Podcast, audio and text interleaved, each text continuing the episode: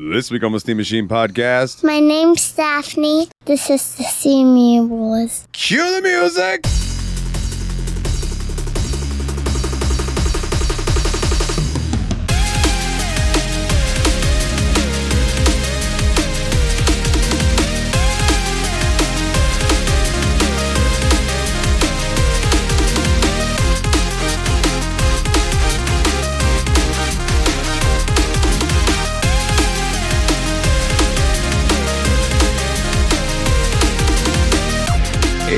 Everybody, and welcome back to another episode of the Steam Machine podcast. My name is Dalton, and joining me, as always, the Destructo Bruce.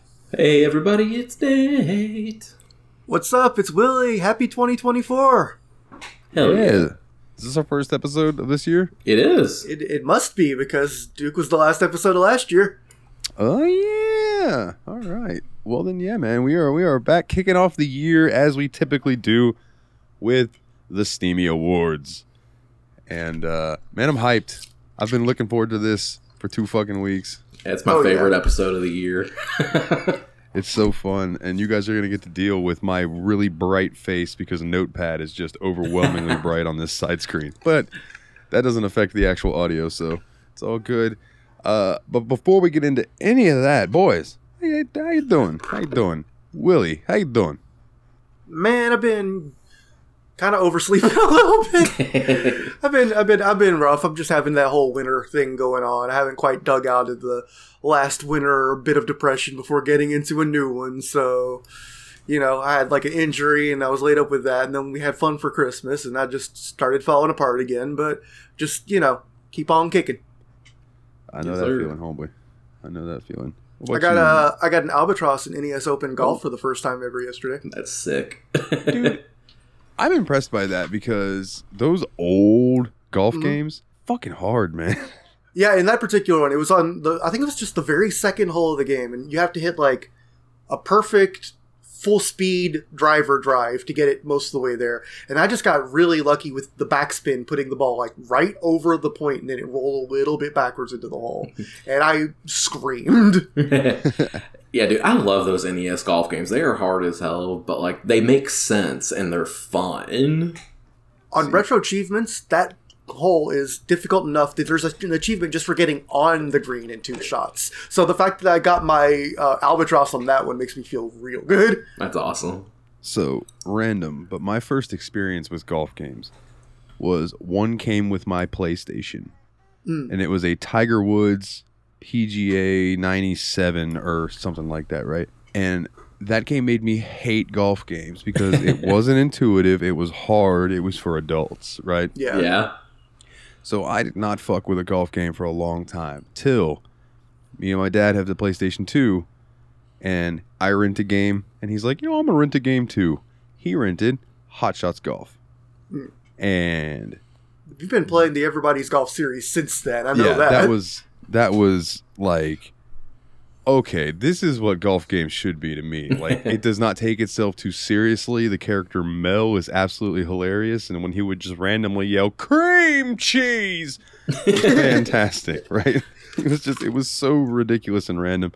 Then we get it on PS3 and one of the special characters you can play with is fucking Kratos. And his golf clubs are attached to his arms with chains.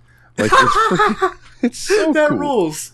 Yeah, it was great, dude. And then uh, my dad really got into everybody's golf on PS4, like to the point that he joined a little club and he would get online and I showed him how to use a keyboard and get on voice chat, and he would play golf with these people from around the world. It was fucking, it was incredible to see. You know That's what I mean? awesome. I'm like, Real gamer shit. yeah. I was like, and all that time that you used to tell me I was wasting time playing Final Fantasy 11, here you are doing the golf equivalent, sir. How many times did you hear him call his friends on the internet racial slurs? Never actually. I will say that community, from everything that I would see, like in the chats and stuff with other people, that community was relatively tame. Um, you could crouch and stand up really quickly, and it would make a squeaky noise, and people would do that over and over and over. nice. But my dad and his friends were very much into figuring out glitches on how to get to out outside parts of the map nice. and things like that. Nice. it was I used to enjoy listening to his stories. He would be so happy talking to me about it. You know what I mean? and it was kind of a bummer when like everybody quit playing because they were shutting the servers down. Yeah. I was I like, wonder oh, if that's kind of a universal thing because I watched a Monster Factory video where they did one of the Everybody's Golf games, and Griffin just kept wanting to shoot the ball off of the course, see if he could get it into another hole, see if he could, like in the walk around sections, like go places he's not supposed to go. Like he spent more time doing that than actually trying to golf, and or of I- course trying to just kill spectators. I remember him asking me to show him how to buy DLC because in order to get to some of these places that he needed to go, he needed this specific mount or mm. cart that they sold. And I go on there and I'm like, what? It's a fucking chocobo. He needed a, he needed a chocobo because they could glide. And That's awesome. I was like, yeah, dude, four ninety nine, absolutely, you get that. Fuck yeah. I was like, dude, that's that's fantastic. Um, but yeah, that's just golf games. Made me think of Golf games. you know, childhood shit. Yeah, yeah, yeah, yeah, yeah. That is, yeah. The, me and Nate had a childhood golf game too because our grandpa ended up playing a lot of this game called uh, Bandai Golf Challenge Pebble Beach with us. It was like pretty much the only Nintendo game he played because he was a pretty big time golfer, and Pebble Beach is like a really renowned course, and the game was like a recreation of that course. So we ended up having a lot of fun playing that. It only has the one course on it, but the music still gets stuck in my head to this day. I just had an idea, Hmm. and then we can move on from golf if you would like. But you know, WWE does really weird spin off games sometimes, like Crush Hour.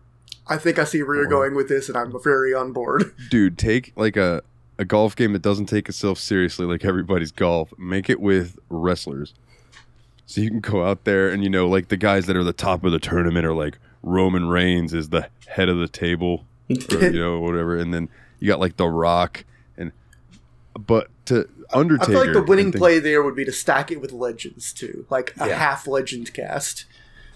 Oh yeah andre Ho- hogan Yeah, Savage. they wanted to bring in like people that don't watch wrestling anymore, casual fans, because they would be interested in trying that. you get a perfect hit with randy savage he just goes oh, oh yeah yeah! when he gets a, you hole in one, he just like puts his sunglasses on. The cream always rises to the top. Yeah, dude. See, trademark Steam Machine podcast WWE. Get at me. We just trademarked the concept of golf. Get over it. Yeah, Go- golf with wrestlers that we don't contract, but fuck it. Golf with Hey, your they're independent wrestlers. contractors. golf with your wrestlers. Sla- yeah, slam. Uh, no, I guess Slam City Golf would that wouldn't get it credit. I don't know. They'd have to WWE brand it somehow. I may, maybe just golf with your wrestlers would be fine. Or excuse me, golf with your superstars. They would probably just call it Superstar Golf. Yeah, WWE Superstar Golf. And then Yep. Mario would be like, "What the fuck?" Uh, what about uh? What about you, Nate? What you been up to, bud? Yeah, man, it's been a good start to the year. Started a new job. So far, so good. Like I've said a few times, I don't want to start saying how much I like a job before I've been there for a long time, but everything's going super well so far, and I'm very happy. Um, I've got a few things planned for this month. Going to New York this weekend to go see a play on Broadway, and then um, at the beginning of next month, my company is taking me to Disney World, so I'll be in your neck of the woods, Dalton. Fuck yeah! So yeah. I got a lot going on next few weeks, and I'm excited about it. Um, I like But- to say it's a play on Broadway. and, Like it's not one of like the most popular musicals of the last like twenty years. yeah. So the, the thing about it is, we're gonna go see um, uh, Sweeney Todd on Broadway, oh hell yeah! and the lead actor is Josh Groban, which is Kayla's main man. I'm the side piece. That's her main man. So it's a really excited time to go see that. And it's a second to last show doing it. So it's like, now or never, we got to go. So we're going to New York City in freaking January. Looks like- It looks like he's gonna get there right before the polar vortex gets all fucky. So yeah. So fingers crossed everything goes good and we don't get sucked out of a hole in the side of an airplane. Have you been to New York City? I've never been, no. oh wow, Oh, dude. Okay, so I don't really have time to do anything while I'm there because it well, is just you'll a be near one day trip. Broadway, Yeah. right?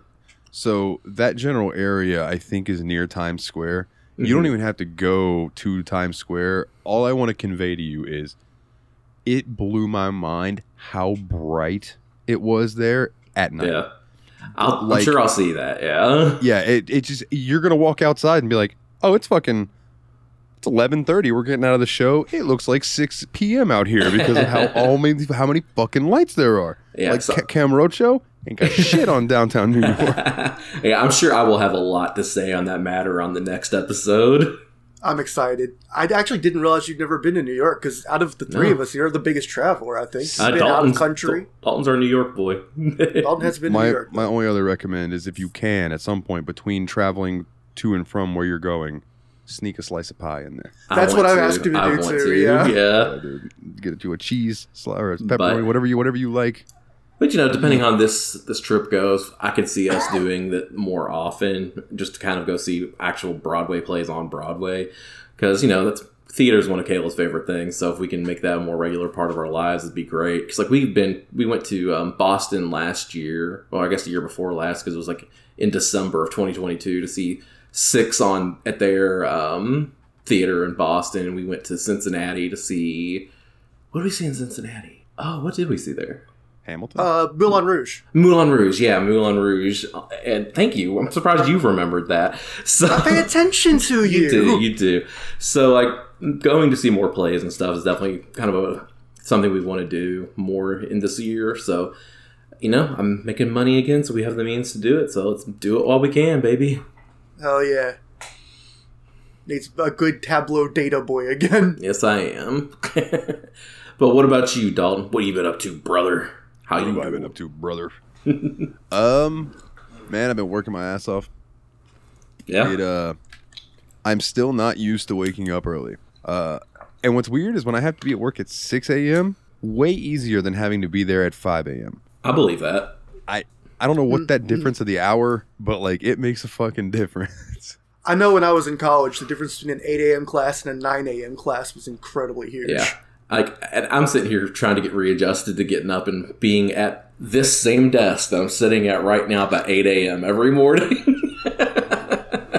I I learned that they're not sticklers for me being there at exactly five. So so if I got to be there at 5 a.m., I wake up at 4 a.m. yeah. and I get up and I like quickly roll me a little pinner, smoke that, go do my business, make my sandwich for the day for lunch or whatever. If I'm not going to go have Whataburger because we're talking about Whataburger in chat and me really want Whataburger. Uh, and then I go and I leave probably in my house. I probably leave my house at 4:45 nice. 440 and depending on when I, well, when I have to get there at five, I have to be at Walmart. When I have to go to Publix, it's six. But like the, when I have to go to the WalMarts, um, I typically get there at like 515, 520. Yeah.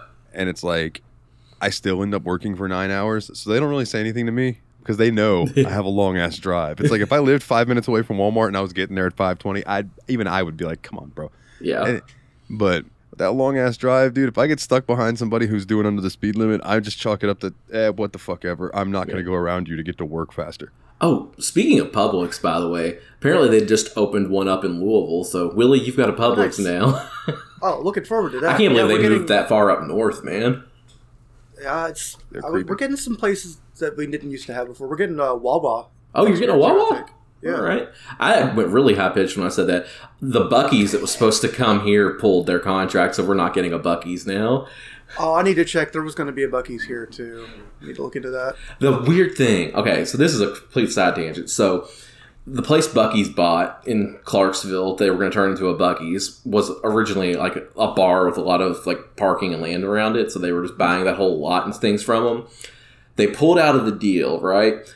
The next week, a tornado comes through Holy and shit. destroys the bar, everything that was there.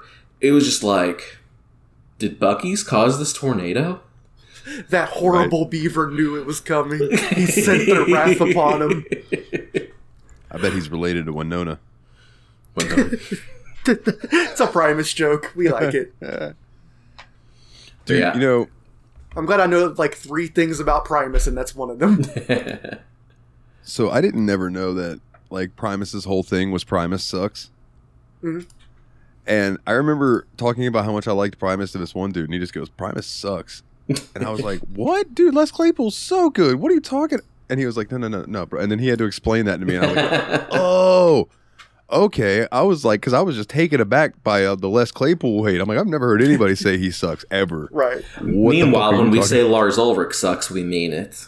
Yeah. and when I You say know, it's Metallica sucks, I mean it with both love and hate. I just really felt like if I just made my drums sound like a trash can lid, that it would be like super experimental and cool. You know what I mean? And James didn't like it, and I told him, "Fuck you, James." I haven't seen some kind of monster, and I'm almost kind of glad for it because I understand it makes it really hard to take them seriously, like as artists and people and hard rockers. I I still laugh every time I watch Botchamania and they go to do a table spot. I Oh. inevitably hear James Hetfield. I am the table. Table. oh, good shit, man. That's a classic. They've been doing that one since the very early days. Yeah, absolutely. Um, so as far as the other things I've been up to other than work, uh, I accidentally rolled credits on Mount and Blade Bannerlord. nice. Wow, that's a lot Um, of game. Good work.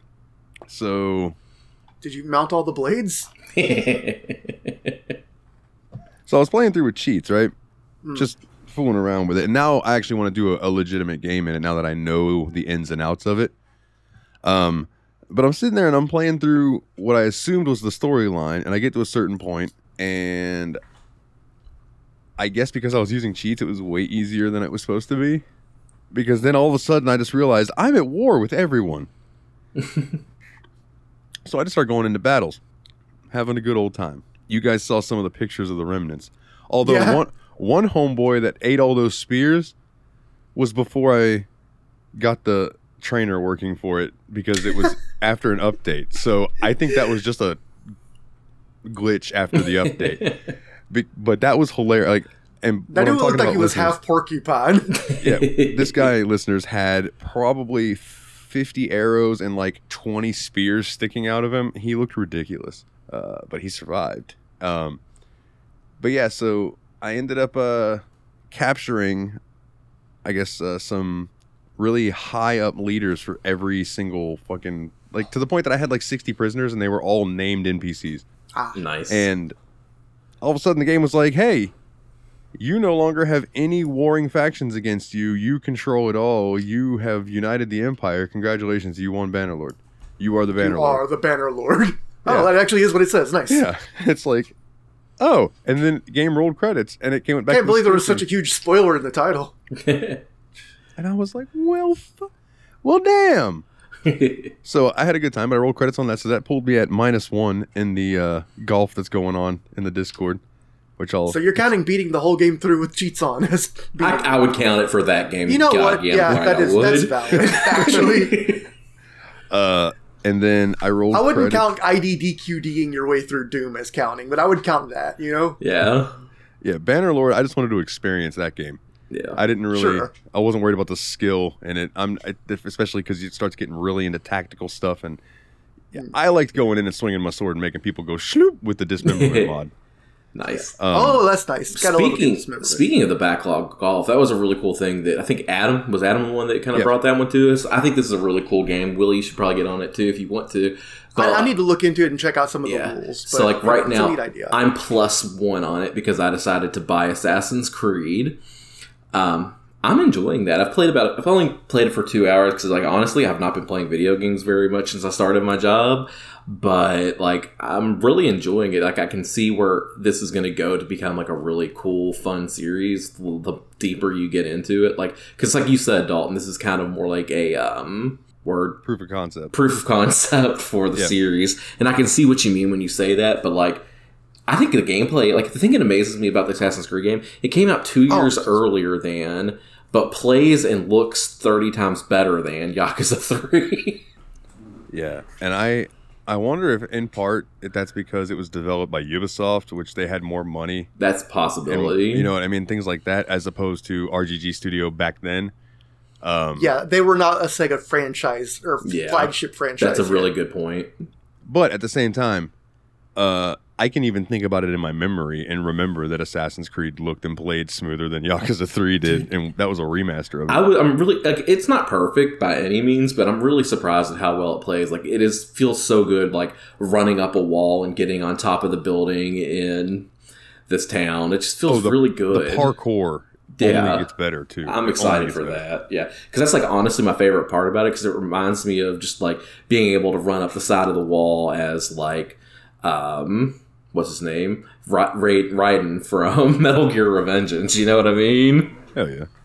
That's awesome. Anyway, I, I'm, I know sorry when I took first away from this you there. No, no, no. Oh, you're fine, man. No, I think to bring it to backlog golf was a cool idea. So if no one, if we didn't give the exact idea of it, because I started looking at the channel to make sure you were right about being Adam, and I missed that you were talking about Assassin's Creed for a minute. But so the concept of the, the game, the backlog golf game, is just anytime you buy a game this year, you gain a stroke, and anytime you finish a game from that you own, you lose one. I don't know the exact rules. Like if uh, there are some weird rules about bundles, DLCs, and I'll have to ask about emulators because I'm like two levels away from beating an emulated game, for instance. I also wonder what like um, gifts do. Does that count as a stroke? Like if I gave, bought Dalton a I game, think he specifically said that gifts don't count. Okay. If someone buys you the game, it doesn't. I couldn't remember. See, I don't know all the rules, but I'm playing. Yeah, and I And I do not. I do not intend to win this. I fully. No, it- I fully anticipate that I'm going to end up with a plus double digit score by the end of the year. Yeah, my biggest expectation is for you to absolutely get sunk by the summer sale. Yeah. I think that's going to happen to a lot of people, and you're going to be one of them. That's I fair, uh, yeah, I did not expect myself to be at negative two already. right? That is crazy. Um, but I did roll credits on the first Nexomon as well. I, s- I did. I saw that. I, I know you've been looking forward to playing that, so I'm glad you kind of just made that time for yourself to go through it. Yeah, yeah, and I like when I picked back save back up, I was 13 hours into it. That's not bad. Um, I rolled How long credits on it. Let me see what I'm at now. My eyes will focus. There we go. So Nexomon's like a pretty straightforward Pokemon clone, but with like more of a sense of humor to it, right? Oh, it's fucking so funny. Oh my Yeah. god, that game. There were multiple times that I laughed out loud sitting here by myself. You sent us some pretty pretty funny screen Yeah. caps. though. And I Uh, made an emote for the Discord based on one of the characters. Yes, Yeah, you I really Atlas. like it too. You, you did a really good Atlas emote. I like that one a lot. Yeah, It's a good Atlas is face. awesome. I love Also, that character Nate, so much. this is such a goofy thing, but it kind of also reminds me of Seven, the new character from Brawlhalla, oh yeah, it does. because it's a similar kind of TV face. Yeah, I see that. But uh, so not to spoil the first Nexomon game for anybody, um, if you don't want to hear about it. Not that it's story, story spoilers or anything, but I rolled credits on it, and then it's like you defeated the Nexalord, and everything went back to normal, and everything's fine, or is it? So I'm thinking, okay, they're teasing for Nexomon Extinction, which is the next game in the series. No, you can load back your save, and somebody comes up to you and they're like, "Hey, you're the next Lord now. Now you basically have to go to hell and beat the next Lord again down there." Oh, so there's like a second Uh, quest. So there's a whole. So you go down there, and there's this like wavy bar of light that you can't pass through until you rebirth all your Nexomon, which puts them all back at level five. Oh, so it's a but new game plus. So they level back up quicker and they get stronger, but you got to start back over at level five. That's And I cool. I like that. fuck that. All right, let's do it. So when you do that, it automatically gave me achievement for getting one of my Nexomon to level 99. So I was like, hey, free Chivo that I didn't have to get. I'll take it. Nice. So now I'm at that. But I'm like, you know what though? I rolled credits on it, so I'm still counting the minus the minus one because Yeah, I oh, yeah. I think for it. credits credits are what matters. Credits, it, unless it's like a trick or a goof, like getting ending H in uh, Nier Automata, for yeah, instance, yeah. or whatever it is, W, whichever one I got. The one where you eat the fish. No, No, the one where you just fail the first mission. Oh. I know there's an ending to that game too where you eat the fish, and she's like, "This is delicious, but my insides just turned to jelly because I'm a robot and can't process this." And right? such a good game. but uh, we will t- yeah. mention that game more during yeah, this I, I have a episode. feeling that one's going to come up a few times. So I I, I am uh, keen to play Nexomon Extinction soon because that's just like a bigger, better version of the first game. yeah, um, I'm not too worried game- about not playing the first one. I will dive into the second one if you want to Yeah. play that this No, year. no, no. Yeah, the, the the first one is not necessary. Like I could tell that the first one was designed mainly for mobile devices, Mm.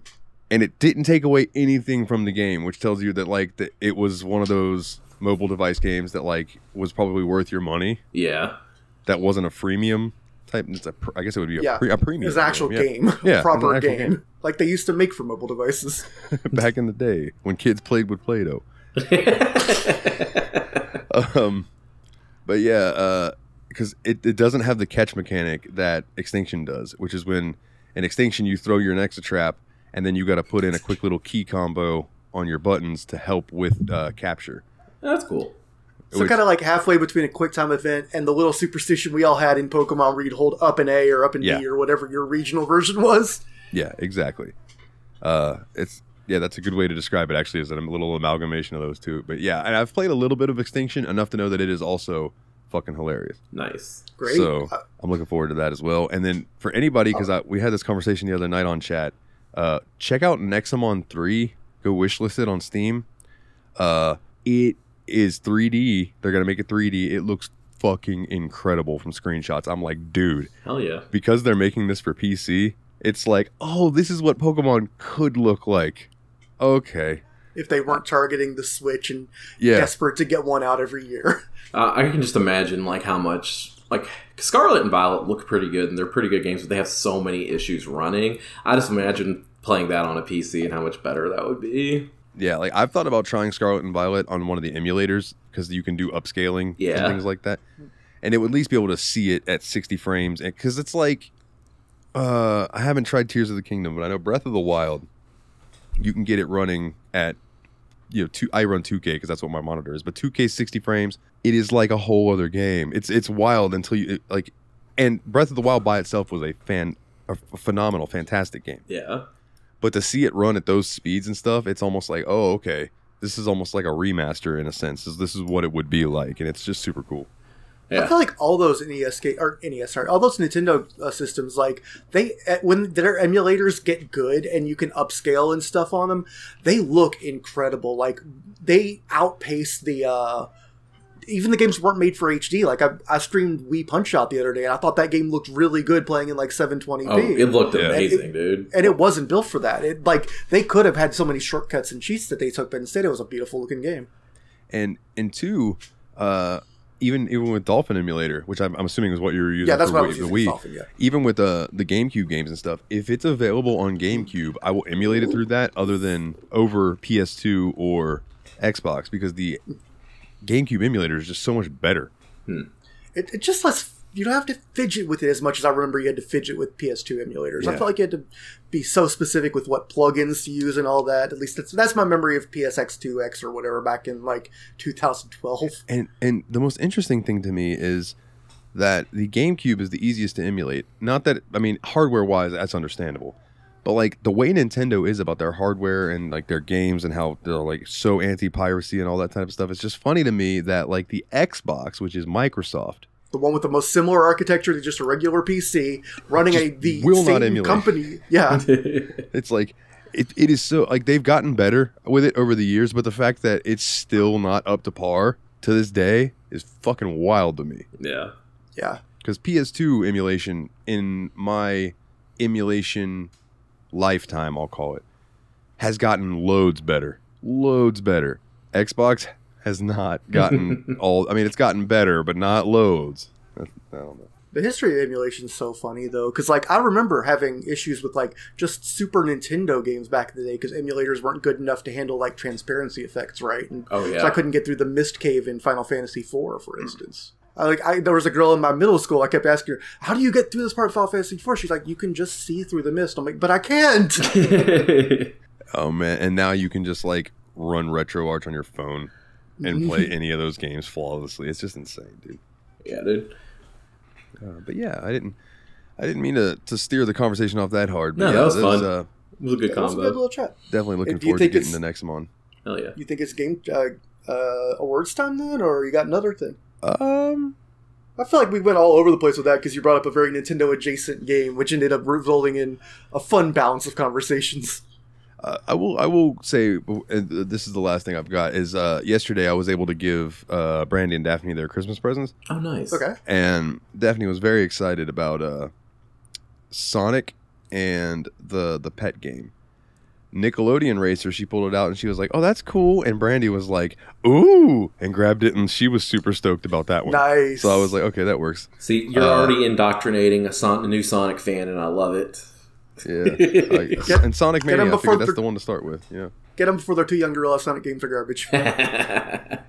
Just Uh, kidding. Now they're good again. So then I gave uh I gave Brandy Mortal Kombat 11 and um Far Cry 6. Sweet. And she was she Okay. was super high. She's like, "Ooh, I've been reading about this game talking about Far Cry Yeah, 6." that's some She's like, game ass games. Yeah, dude. dude, she's a I'll give her credit, dude. Like she's a gamer. That's a, that's some gamer shit. Like the day that I had to go over there and record Yabs Pod, she just like sat down crisscross in front of me and was playing Assassin's Creed. Nice. Sick. and I was like, "Hey, see, you're not just playing Call of Duty anymore. I'm proud of you. You've."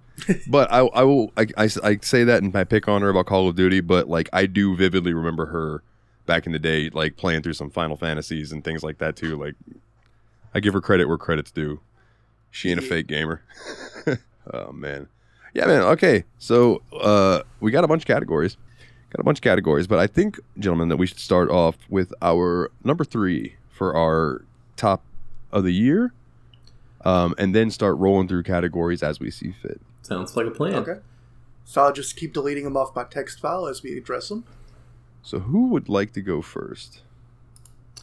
Yeah, sure. So for me, for number three of the year, this game I did not expect to like anywhere near as much as I did, let alone have it be the game other than like Brawlhalla that I spent the most hours playing out of any game this year. Um, period, like for the show or not. Um, it was a lot of fun. I really enjoyed playing this with the boys and by myself. And I did roll credits on it and kept playing afterwards because you can do that in No Man's Sky. Fantastic game. I really loved it. That is my number three. All right, I, I can't I I, just can't had- argue with that. I just had the cold chill that the last all of today I forgot that No Man's Sky was a game we played this year. So I did- words I filled out today. I did too until I went through the episodes list for this year. I was like, holy shit, No Man's Sky was this year? There's like a couple of them I've got to double check now, but I, I think I've got a good list anyway. okay. So, so I think me and Nathan both mentioned this to each other when we first started doing our list. We started with the top three, and it, we ended up with like a list of like six or seven games that were basically fighting for three spots, with like an obvious number one, a pretty obvious number two, and then so many plausible number threes that I only figured out what my number three was going to be like 15 minutes before we started recording, and it I it passed one because I decided I could move it to another really, really good category that I think it deserves better. The other two I feel a little bit bad about, but whatever. but I'm going to give my number three to a short hike. Wow. Really? Okay. Okay, I can dig that. Yeah, uh, I just there was just something incredibly pleasant about that game. It just came up on me. I didn't know anything about it going into it. I was just told it's pleasant, it's short, you'll like it, and it was pleasant. It was short, and I liked it. But it was like a real delight to explore. Had really fun characters. Like I really liked just the way everyone talked, and the setting of it was really beautiful. The humor was on point, and like it felt good to just go around collecting things, doing basic um, i mean almost just chores and fetch quests for the most part but like if you describe the game as being like what if zelda didn't have combat you wouldn't be too far off That's true, yeah. I, I completely agree with you. I can see why you put it there. It was a really charming and fun game. It, I just was Yeah. surprised that it made the top three. it yeah it charm ended up being what really got it there in the end because all the games that almost made the list they were games with awesome set settings that i just i had to pick one and when i thought about that one it just made me smile the most And that was that was a game that I almost tried to rope in Ryan to join us for because I remember when me and him first started the show and he started buying some Steam games. That was one of the games that he bought and he played through and was like, "Dude, you need to play this." Oh, nice. But we never That's got awesome. around to it. And uh yeah, so then when we played it for the show, like I was able to kind of think about that while I was playing it. Like, oh man, I can see why he really enjoyed this. You know? yeah. shout out to ryan because he was right it took us a long time to get around to it for the show and i wish you could have been here but it was worth it man i really liked that Yeah, man. Shout out to him. He's out there kicking ass on the uh, the independent circuit as a wrestling referee. So oh, yeah. Ref Ryan, check him out on Facebook. Um, so my number three uh, was a game that we got around to. It was one that I had wanted to play for a while for the show. Um, it uh, holds a place near and dear to my heart. Um, you want to talk about uh, the good cozy feelings? That's what I get when I play this game or games in the series, and uh, it just you know it takes me back to a time when things were simpler and I could just sit down and, and enjoy the game, and everything was just simple and clean. You know what I'm saying? Yeah. So like, my number three is Kingdom Hearts. Fair, fair. I mean, I will forever love Goofy for helping protect me, and I will forever damn Donald for never healing me. but I love him. yes, sir. And just quickly, shout out to the Winnie the Pooh little mini game section. It's the cutest thing in gaming. It's so nice. It's just so humble, or not humble, wholesome. Wholesome. Yeah. I make you humble. That's a whole different game. yeah, and that was one that I wasn't sure how I was going to feel about, and I really came away from it with positive feelings when I was absolutely sure that I was not going to enjoy that game, and I really, really did. I went into it very skeptical. After the first hour, I w- was going to beat your ass for picking it. And after I got a little further into it, I was like, man, yeah, this is genuinely wonderful. Yeah, it it uh it's a slow start. You know what I mean? As a lot of JRPGs from that era are. Yeah. But it I don't know, man. They they really did a good job weaving the Disney and Final Fantasy and all that kind of stuff together. Whereas like as the series goes on, the Final Fantasy stuff kind of starts falling off It's more original Kingdom Hearts stuff. because it starts own, getting yeah. into its own lore. Yeah. yeah. And I understand it that Kingdom Hearts lore is incredibly twisted and deep, which is also one of the reasons I was extremely hesitant to get into the series because I'm like, oh boy, you're really roping us up into a very deep hole. Yeah, th- this came up on uh, Revival and Extinction. Shout out to Adam uh, and his podcast Revival and Extinction, where I was telling someone that like the lore behind the Trails series may seem daunting, but it, at least it's not as confusing as Kingdom Hearts. Was basically the gist of the conversation that I had with these guys. Trails may have like secret societies and stuff, but it's like basically just a chronological military history for the most part, right? Yeah. It's like politics and stuff happening. You can put a narrative to it. Like, I do not understand anything anyone's tried to tell me about Kingdom Hearts stuff I haven't played myself. Fair enough. But yeah, that's my. I don't number even know what Organization 13 is yet. Yeah, they they get introduced in Kingdom Hearts 2. Hmm. All right. What uh, what categories we thinking next, gentlemen? What's, what do we want to start off with? Why don't we do this rolling? Like one of us picks, then one of us picks, then the other picks Yeah, a I like category. All right.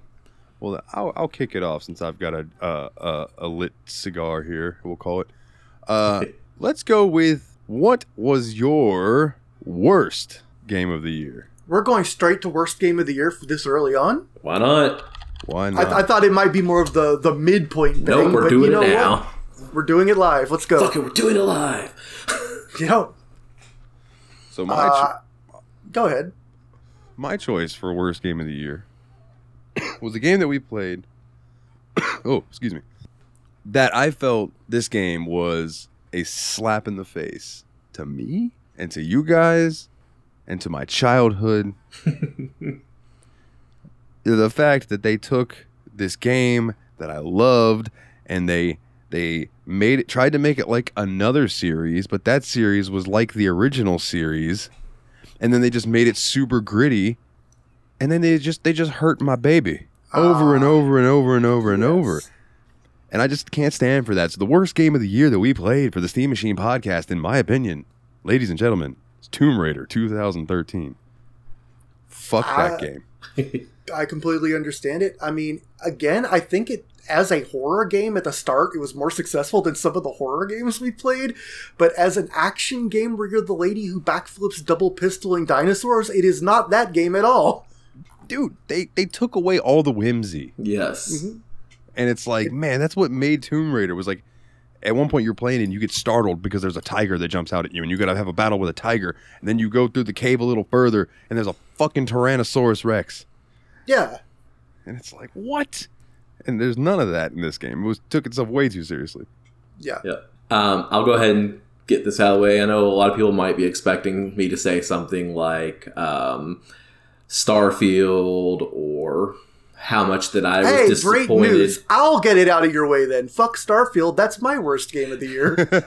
I can understand that. I can understand that. Absolutely. Not only was it just an awful game that barely worked, that didn't do any of the things it could have done to be interesting. It's a worse version of so many other different games. But we played it right after Morrowind 2, which means I got to see such an incredible drop in quality across everything, while still seeing all the shit that they were doing that was obviously still just Morrowind code running in this engine. yeah, dude. Yeah, one thousand percent. Yeah, I mean that was almost like a blessing and a curse doing those back to back. I was a little bit surprised it didn't end up being a triple for Starfield, but let's hear what you got, Nate. Sorry to cut you off, but you gave me a good. Yeah, no, I definitely did. Um, first of the year, worst of the year. I'm with you, Dalton. Tomb Raider was the worst game that we played in the year for everything, every reason you said, and just like like I mentioned earlier, I just started playing Assassin's Creed. It does not play as well as Assassin's Creed, the original game. Like Tomb Raider was bad, and I was very sad about it was bad because I could see the joy in Dalton's eye getting to announce that we were going to play Tomb Raider because that was his host pick. And then when we got in there, we were like, "God damn it!" that game it really felt like the worst part about playing it was it, it was like getting a christmas present from someone and you're not sure about it but you have to keep trying to talk yourself into thinking you like it and then realizing the more you play with it no you don't Yeah, yeah. It was a it was a bump. Both of those, both choices, both worst games on this list. yeah, Fucking the biggest bummers. bummer factor because at least we knew duke nukem forever was going to be a bummer yeah. Like here's the thing: we played Duke Nukem Forever, and none of us thought that was the worst game we played this year. It wasn't even close to the worst game we played this year. Yeah, it really wasn't. no It wasn't that bad. It was very mid. Yep, it was mid. That's it. It was mid. it's aggressively mid aggressively mid and aggressively dated Yeah. That's it that's that's it yeah. Why don't you throw out the next category, Will? well me Yeah. Uh yeah, sure. I'd like to Couldn't like to keep with the, the the light the lighter weight categories for a little bit until we get into the bigger ones because I feel like things like most fun game and uh, the best writing and stuff those are pretty huge ones. So I'd like to start with uh, uh, one of our more esoteric but fun categories because I feel like this has so many interpretations. How you feel for best value for time or money?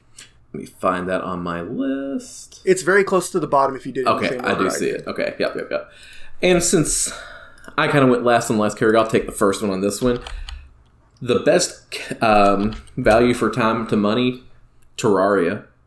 You could Oh. sink thousands of hours into Terraria, and it's like what fifteen dollars full price. Like that game, I have that. Let's just spoiler alert. That's going to hit more than one category for me tonight. I've really enjoyed my time with that game, and I just think the amount of things you can do in that game for the price, it's pretty incredible. It's a great game.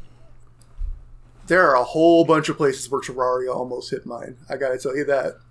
And it still is. It's, gonna- you're still going to hear the name, but it, there's a bunch of places where it came in second too. Yeah. I, dude, I, what you just said reminded me of Mike Tanay when he used Hmm? to be on the Taz show and he'd give a top five whatever. He'd mention a team, be like, they're just outside the top five. Like he would always say that. It's just become a joke to people who used to listen to this. Just outside the top five. Anyway, that's sorry. like the way you're delivering it reminds me like the just a bit outside from Major League. uh, I'll take the next one then. I um did I give this that award too? Oh, I, I did give this multiple awards. So My game. Oh that I well, I mean, it's it's still it, it deserves both of them. It's uh chapter one of Poppy Playtime was absolutely free. That's true. And- was really short, and yet it was. I mean, you will not feel like you wasted your time. You you may not love it, but I think you'll at least have a good time with it. It's a pretty satisfying puzzle game. It has a couple solid scares. It has an interesting like sense of place to it. Like I really liked it. yeah, like there's a reason that that was kind of like the cover story for our free games this year was Poppy Playtime. I think it Mhm. really represented what a free game should be because it was actually really fun and good. So I feel you on that. I, we could have easily just done a Poppy Playtime episode and did the whole game instead of doing the free episodes one, and I would have been just as happy, honestly. Yeah. for sure. So, best value for time and money. That's what we're on, correct? yes. Mhm. Okay, just making sure my eyes are adjusting to the right line. Um, this is a game that is, is going to come up multiple times for me. Um, It's a game that's already been mentioned, to be honest with you. Uh, it's a game that I've been playing for a long time, and they have consistently updated it with new shit for no charge. This is a game that has community events that they update on the regular, and there are zero microtransactions. Once you buy the game, you have the game, and all of the shit that they've added to it over the years has all been free. And that is No Man's Sky. So, like, I paid for that game twice on PlayStation 4 and on my PC. Um, and I think that for both of those, I have gotten my money out of those and more. No question about it. That's another game I could see myself like uninstalling for a while, reinstalling, playing a whole bunch of time in. I like that you have a complete. You interpreted the question completely differently than I did too, because I thought time or money, like either the game is really short and you'll enjoy it, or it's really cheap. But you went with this is the best money for time prospect, like dollars per hour. Yeah. I've put a ton of time into No Man's Sky. And I think I've gotten more than my money's worth out of it. You know what I mean? Like if they decided that the next thing they were going to drop was going to be a charged DLC and they charged fourteen ninety nine or whatever, I would pay it. Worth. Yeah. I After all it. the major free updates, like they did at the Game Awards, that history of all the major updates before they announced uh, Light No Fire, and like th- it was incredible to see how many things that could have easily been DLC packages that were just free major upgrades Yeah. over and over and over again for years and years on it. Shout outs And- to that team, dude, because, yeah, I completely can Yeah. understand and I don't disagree with best value for money for what they've done. True, absolutely. Yeah, Hello Games, man, and Sean Murray. Like Mhm. and I love that Sean Murray embraces this character he has become about the hype Yeah. machine. He tweets memes about himself hyping up Light No Fire and shit like that. And I'm like, bro, hype it. Like, uh, you guys have proven to me that even if you are pushed to release something due to, you know, circumstances, you need money to keep the studio open, whatever the fuck, I know eventually you're going to get it right. Yeah, you're Right. not in the Peter Molyneux, Will Wright type zone where we no longer believe you. You just all hype and no game. Yeah. You are in the zone where it's like, you'll deliver. We trust you. Just work on it. Just do your thing. And if you want to get us excited for it, I'm listening. Yeah, and and it is a game that I have. I, I've uninstalled it, but anytime I see that there's a new update, my ass immediately installs it to go check this new update out. And it's like, not many games get me to do that. If Nate weren't out of town this weekend, I would uh, just talking about it makes me wish we could play it some more. Yeah, it's fantastic, man. Like I want to set up a community night to play some No Man's Hell Sky. yeah, I'm down. Hells yes. I think that would be fun. Yeah. All right. So I guess that means next category, and that's mine. So I'm going to kind of throw a, a real softball at everybody because we did not play very many games that fall into this category this year. Right. I want to know what you guys think was the best turn-based combat. So we looked through the list of games, and I think there are only three games you could even justifiably call turn-based. So Trails in the Sky SC is a tactical RPG with true turn-based uh, combat. Uh, Kingdom Hearts is an action RPG that at least has menu-based combat, and Monster Rancher 2 had a combat system that was a, a little bit actiony and a little bit turn-based. Like it was kind of a hybrid. It was still an RPG-like combat system in general. So I think those are the only games we can pull from. And just because I feel like I already gave Trails in the Sky best turn-based on when we did FC, I'm tempted to slip it in another another direction and say I really enjoyed the way Kingdom Hearts plays out.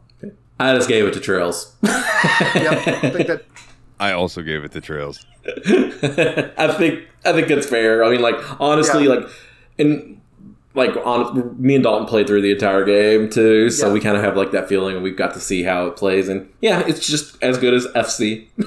Yeah. yeah, if it's as good as FC, it's probably the actual best turn-based combat this year. I just wanted to be a little I different. understand. I'm not mm-hmm. trying to stop sweeps on purpose. I just I don't think anyone should get a free category for being the only team that shows up. Fair enough. But man, man, you got to finish SC. There's some Oh, shit that hell yeah, happens no, in that dude. game. Woo. Yeah. Plus, we need to get to um, the Uh, yes, third one this both. year too. So I Yeah. know, I know. I, you guys talk to me off air. You're just making sure that the audience knows I'm lecturing Yeah, about it. you're goddamn right. That's exactly what I'm doing. Punish Snake over here. Accountability. All right, so that's Accountability turn based. Dalton, what's your next buddies. category?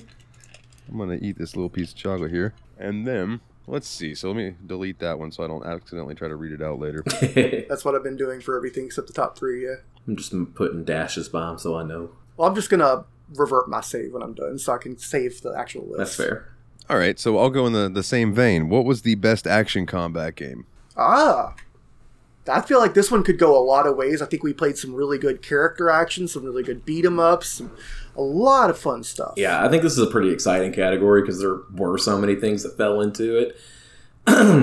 For me, Gaius? oh yeah, Oh, go sorry. ahead. Go. Well, I was just going to say, I think because we have two combat related categories, I was starting to think that maybe next year we should also add in a best puzzles category just to get the other side of gameplay I think that's fair. without it being the full game, you know, most fun or best game one. Okay, I'm down.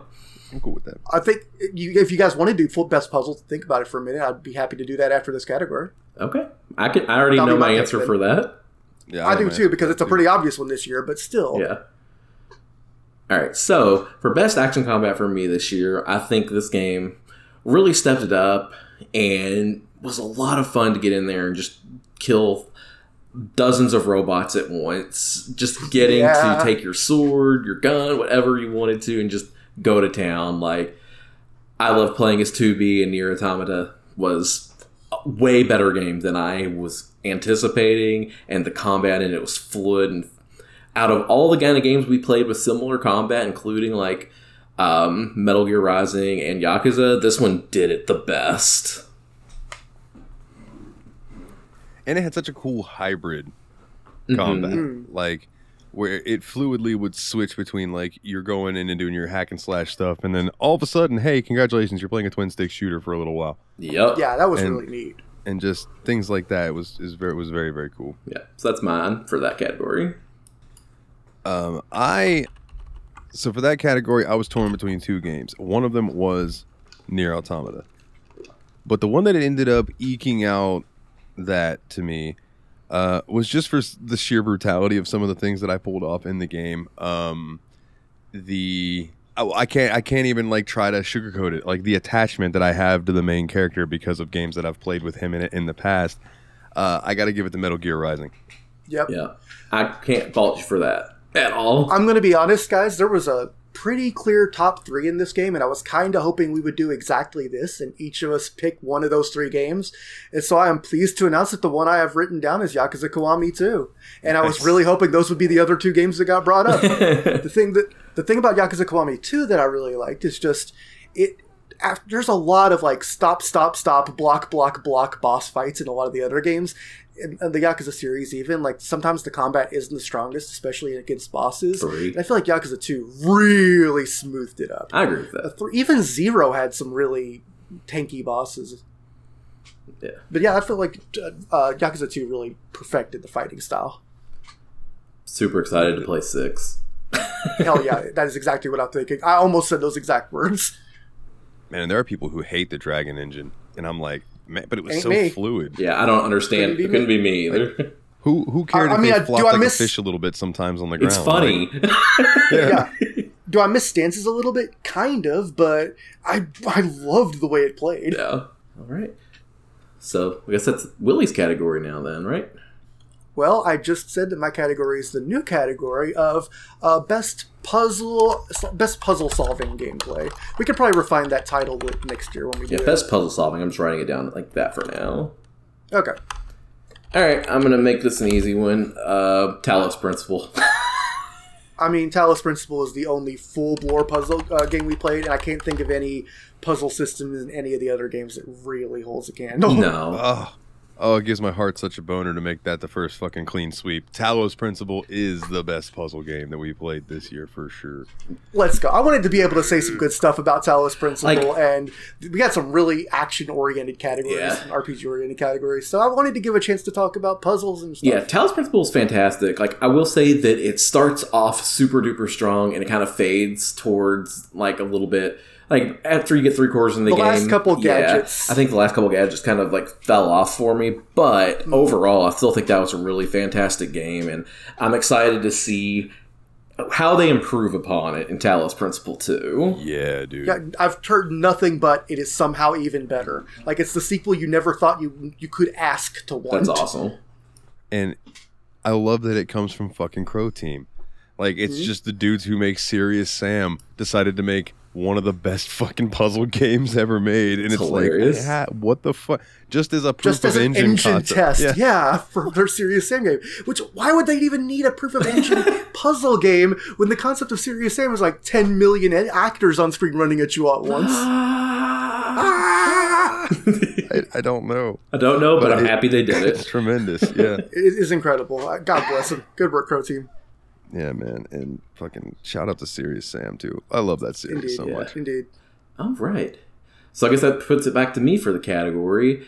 I'm gonna hit you with a semi big one because I think this one's Okay. uh, this one's co-captain is a little bit bigger deal this year. But I want to know what you guys think the song of the year non-vocal is because I think the vocal Oh. one's gonna be huge. So Yeah, vocal is vocal. I consider a major. This one Yeah. a little less so. Um.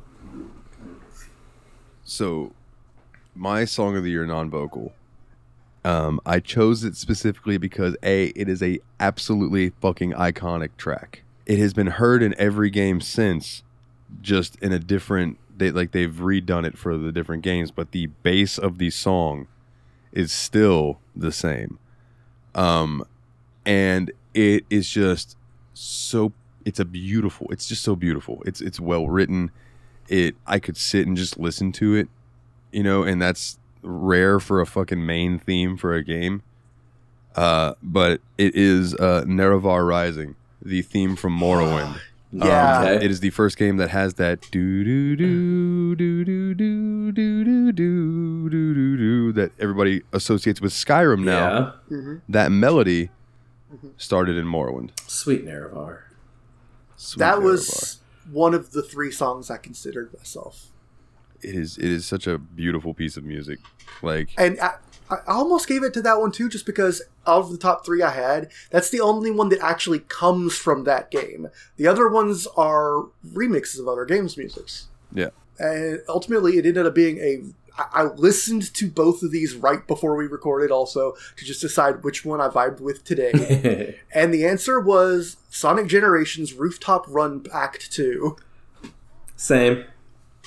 That's actually yours That too. is actually mine as well. Like Holy hell! like if nothing else sonic generation gave us banger after banger tracks this year like it might not have been my favorite as far as any other category could possibly go but like the non-vocal tracks of the game especially rooftop run and chemical plant zone like can't get enough of those So my runner-up, since I hinted at it, was Grab Bag, the Duke Nukem theme. mm. yeah yeah. Hail to the king, baby. yep good stuff Yeah, Rooftop Run. It just it, the vibe is so there. It, it makes you want to rush while smiling. don't listen to that song while you're driving because you will end up Yeah. at 90 miles per hour Yep. Yeah. Um, I've been noticing lately Metallica does that to me too. The first time I ever got pulled over while for speeding, I was on the way up Interstate 64 going west uh, towards Evansville, Indiana, and the part of Fade to Black where the tempo switches had just happened, and all of a sudden I was going 81 instead of 65. it was not intentional. To me, it's always either when Blacken kicks in or on this burned CD that I have because I don't have a cool uh, Bluetooth shit in my in my car. Um, it, the CD's blackened and then battery and then Master of Puppets. So it's yeah, like that's a banging set. It's just I'm just cruising at like 70 on this road that the speed limit's 60 and I'm just like, you know what? Like cops don't give a fuck as long as you're not doing like 75, 80. Even if you are, sometimes they don't give a fuck because it's Florida. They're like whatever. Crash into a tree. run into a gator Yeah, there you go. Dude, I will tell you uh from experience, if you run over a snake that's big enough, you will pop a little air if you're going fast enough. Oh, fun. Yeah, learned that the hard way. Word up. All right. So I guess that leads us into Dalton picking another category. Oh Indeed. I can't believe me and Nate came up with the same. I thought Nate would be very surprised I came up with that one in the first place. I had a feeling that's what you came up with. If I'm being perfectly honest, when you, especially when you started Just- talking about them being remix tracks. Yeah, okay, fair enough. Did, uh, did you got you called rooftop run in particular though, not chemical plants or just the Green Hill Zone even? What uh what game do you think had the best setting? That's a good one. Uh, you know what? This is going to be one of my apology awards. This is one of the ones where I wish I had played the game more because I loved everything I saw about the world in the little bit of time I got to play it. And man, if I, I do hope I end up with the time to get back to it. There's so many games I said I wanted to get back to this year, and I've only got back to a couple. But Nier Automata, man, that is a setting. Everything about that is so intriguing. Yeah. For me, I like the way this game slow rolled plot ideas, and I think this came from being expanded upon and being expanded upon and being expanded upon with free update after free update after free update. Um, you just got to learn so much more about the lore, and then going to the center of the galaxy, and then I just thought it was really interesting how everything was rolled out it might not have been the best story or anything like that, but the way it was rolled out and seeing all the different places you got to go because of it, I've really enjoyed the entire setting of No Man's Sky. At the very minimum, it definitely wins biggest setting. yeah, I can't argue either of those. Those are both good choices, but this is another award that we're all giving to different games. Sweet. okay. Um, to me, uh, this setting has just started to feel like home. Yeah. Um, we've played two games in the series, and in both of those games, you're kind of exploring these same places. And, you start to learn the people in them. You start to become friends, know about the differences between the areas. Absolutely. And anytime, anytime something major happens, you can go and talk to all your favorite NPCs. They'll have something new to say. Yep. Yeah. So I am going to give best setting to Trails in the Sky second chapter. Very fair. Okay, Definitely on my short list for that Yep. category as well. Hell yeah. It's so good, dude. And like when I when we started playing second chapter and we just started going to the same towns, but we weren't allowed to Yeah. use the, or, or we were allowed to use the airships now and stuff. It Mhm. was like, man, it's like coming back. It's it's almost like uh, my my runner up for this one was obviously Kamurocho for the same exact reasons, where it's like you learn it and you're getting used Yeah. to where everything's at, and it's just so cool. I made I- I a love huge that. point this year to limit the amount of awards I gave to Kiryu and Kamurocho and Yakuza. Yeah. Yeah, weren't we talking about renaming the uh, Protagonist award. the best hero award? Yeah, to uh, the be- the Kiryu yeah. protagonist of the year award. Yeah. the Kazuma Kiryu. Yeah, Alright. I, I mean, it's fucking hilarious. yeah. All right. So that's who goes next, Willie or me? Willie, right? Willie. It goes this way on my Yeah. screen. So was that Dalton's yeah. question? So it's you now. Then it's fine. Yeah. Uh, hold on. I just I think I forgot to delete mine after I said it. Was that best setting? Okay, I did. Okay. You bastard. Um, I think I, yeah, let's go with that one. Um, I think uh, one of the most fun categories we get to every year is what game was the smallest surprise of the year. All right. okay. It, it's Go just ahead, such a fun Yeah. question. for me, the smallest surprise of the year was Trails in the Sky second chapter. I got exactly what I expected from that game. I got exactly what I wanted from that game. Was I surprised? No. Did I love it? Yes. All right. I, ca- I can't argue that. Can't argue that. Mine goes in the exact same direction, but it was about uh, Talos Principle. It was exactly as great of a puzzle game and as well written as everyone had told me it was going to be. All right. And my smallest surprise, because I already knew I loved the game. I already knew I loved playing the game with you guys.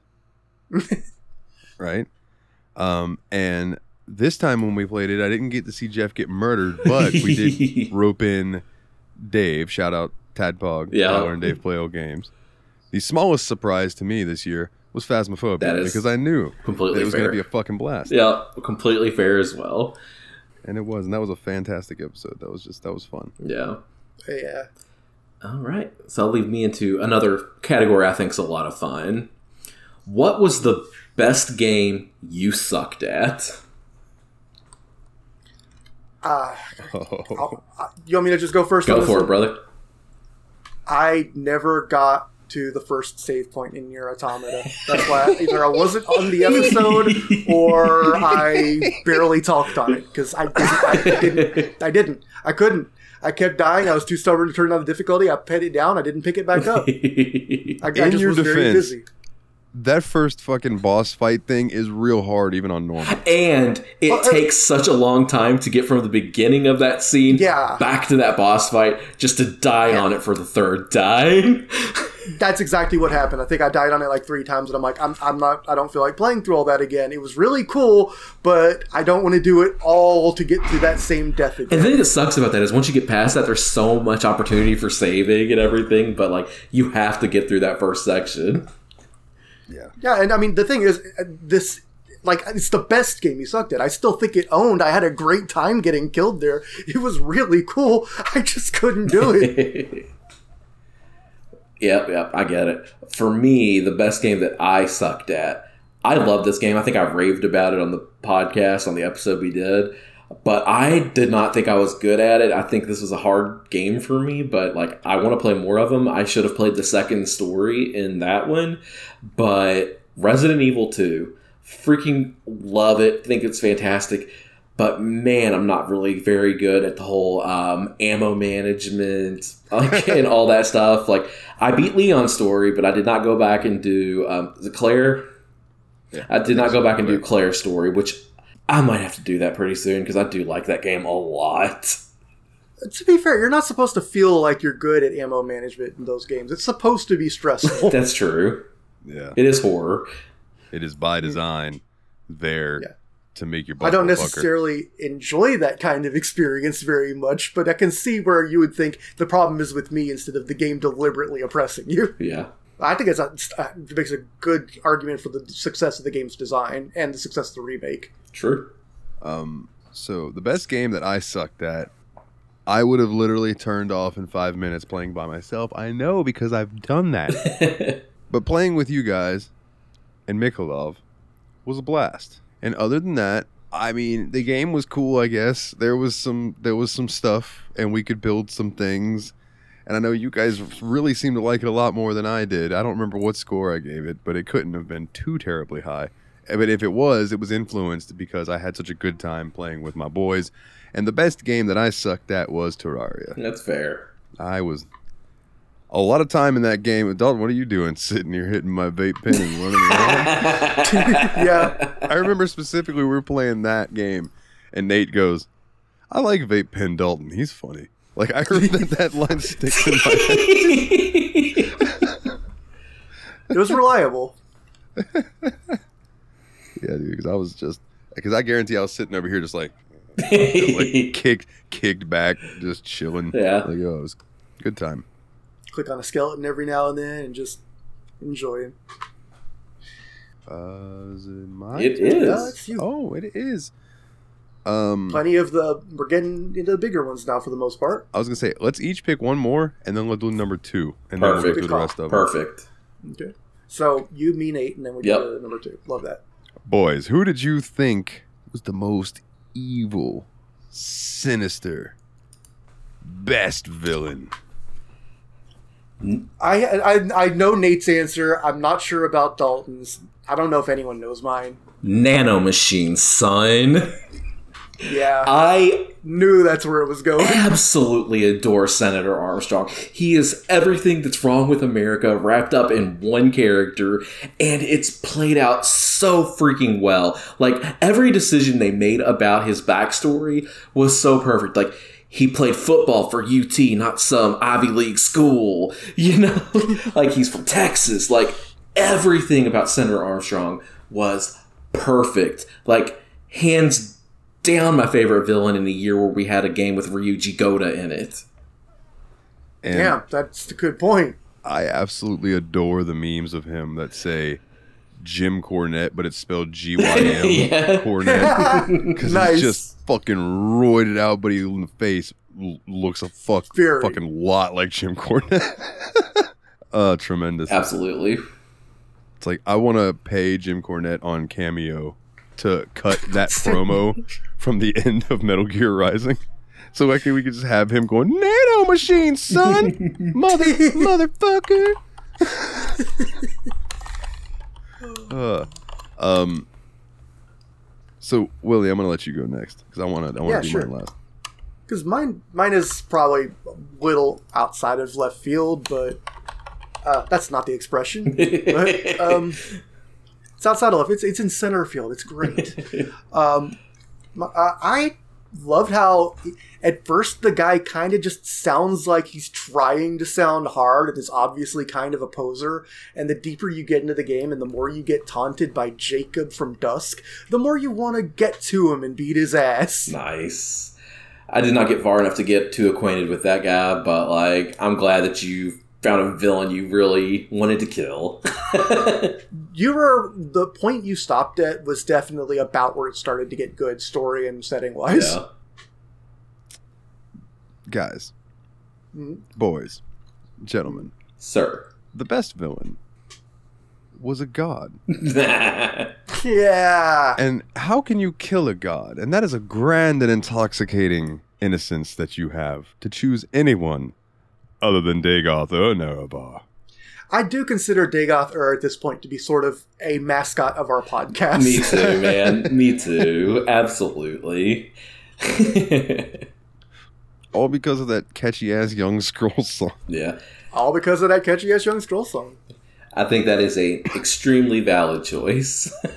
Oh yeah. I just think, it, as much as there are sections of Morrowind that have not aged well, the writing is not one of those sections.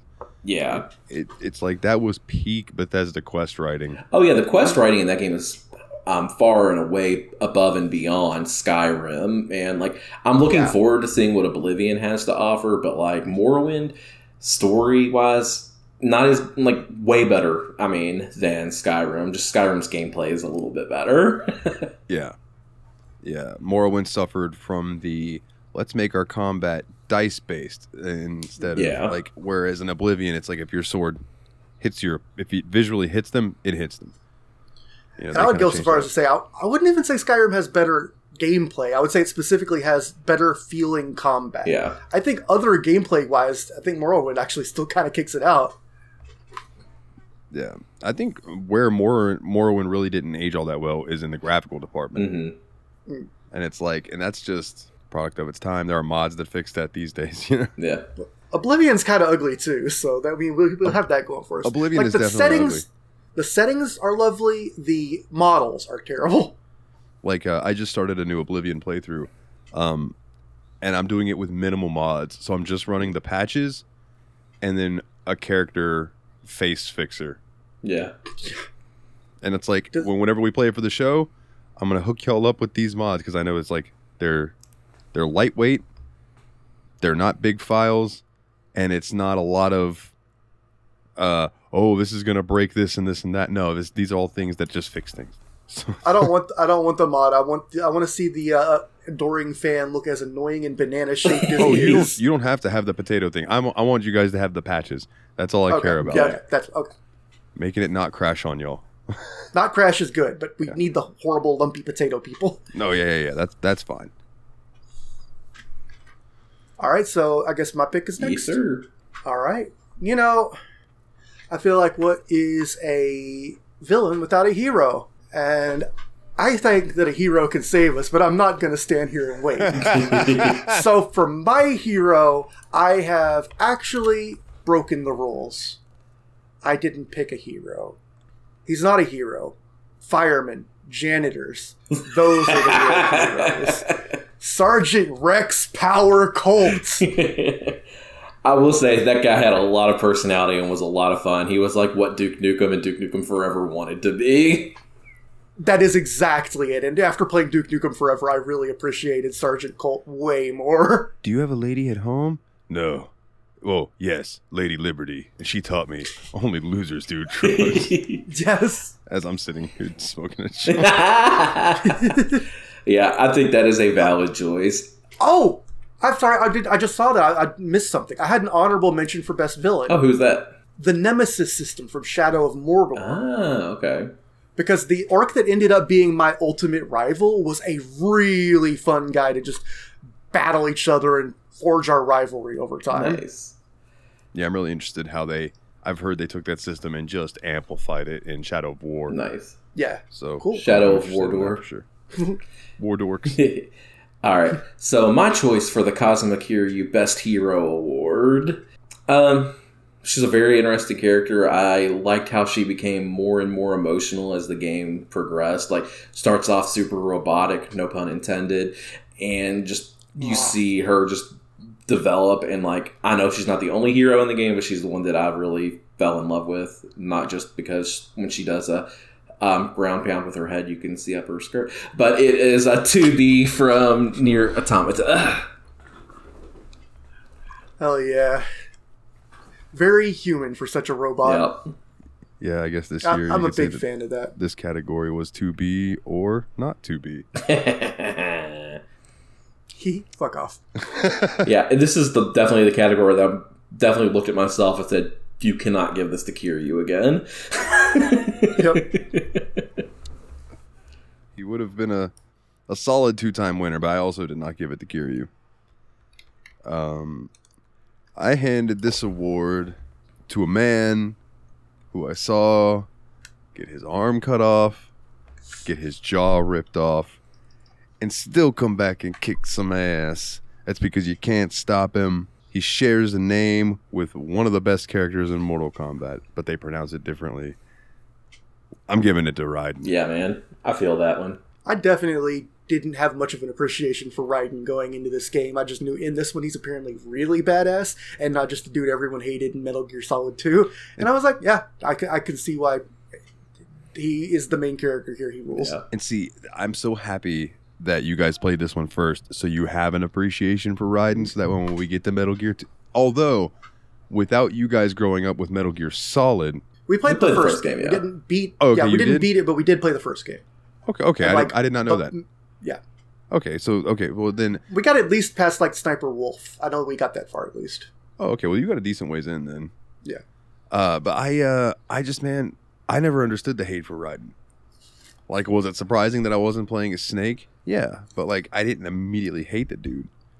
Whereas, but I also wasn't an adult at the time, Yeah, yeah, yeah. so. But uh, Raiden's the man.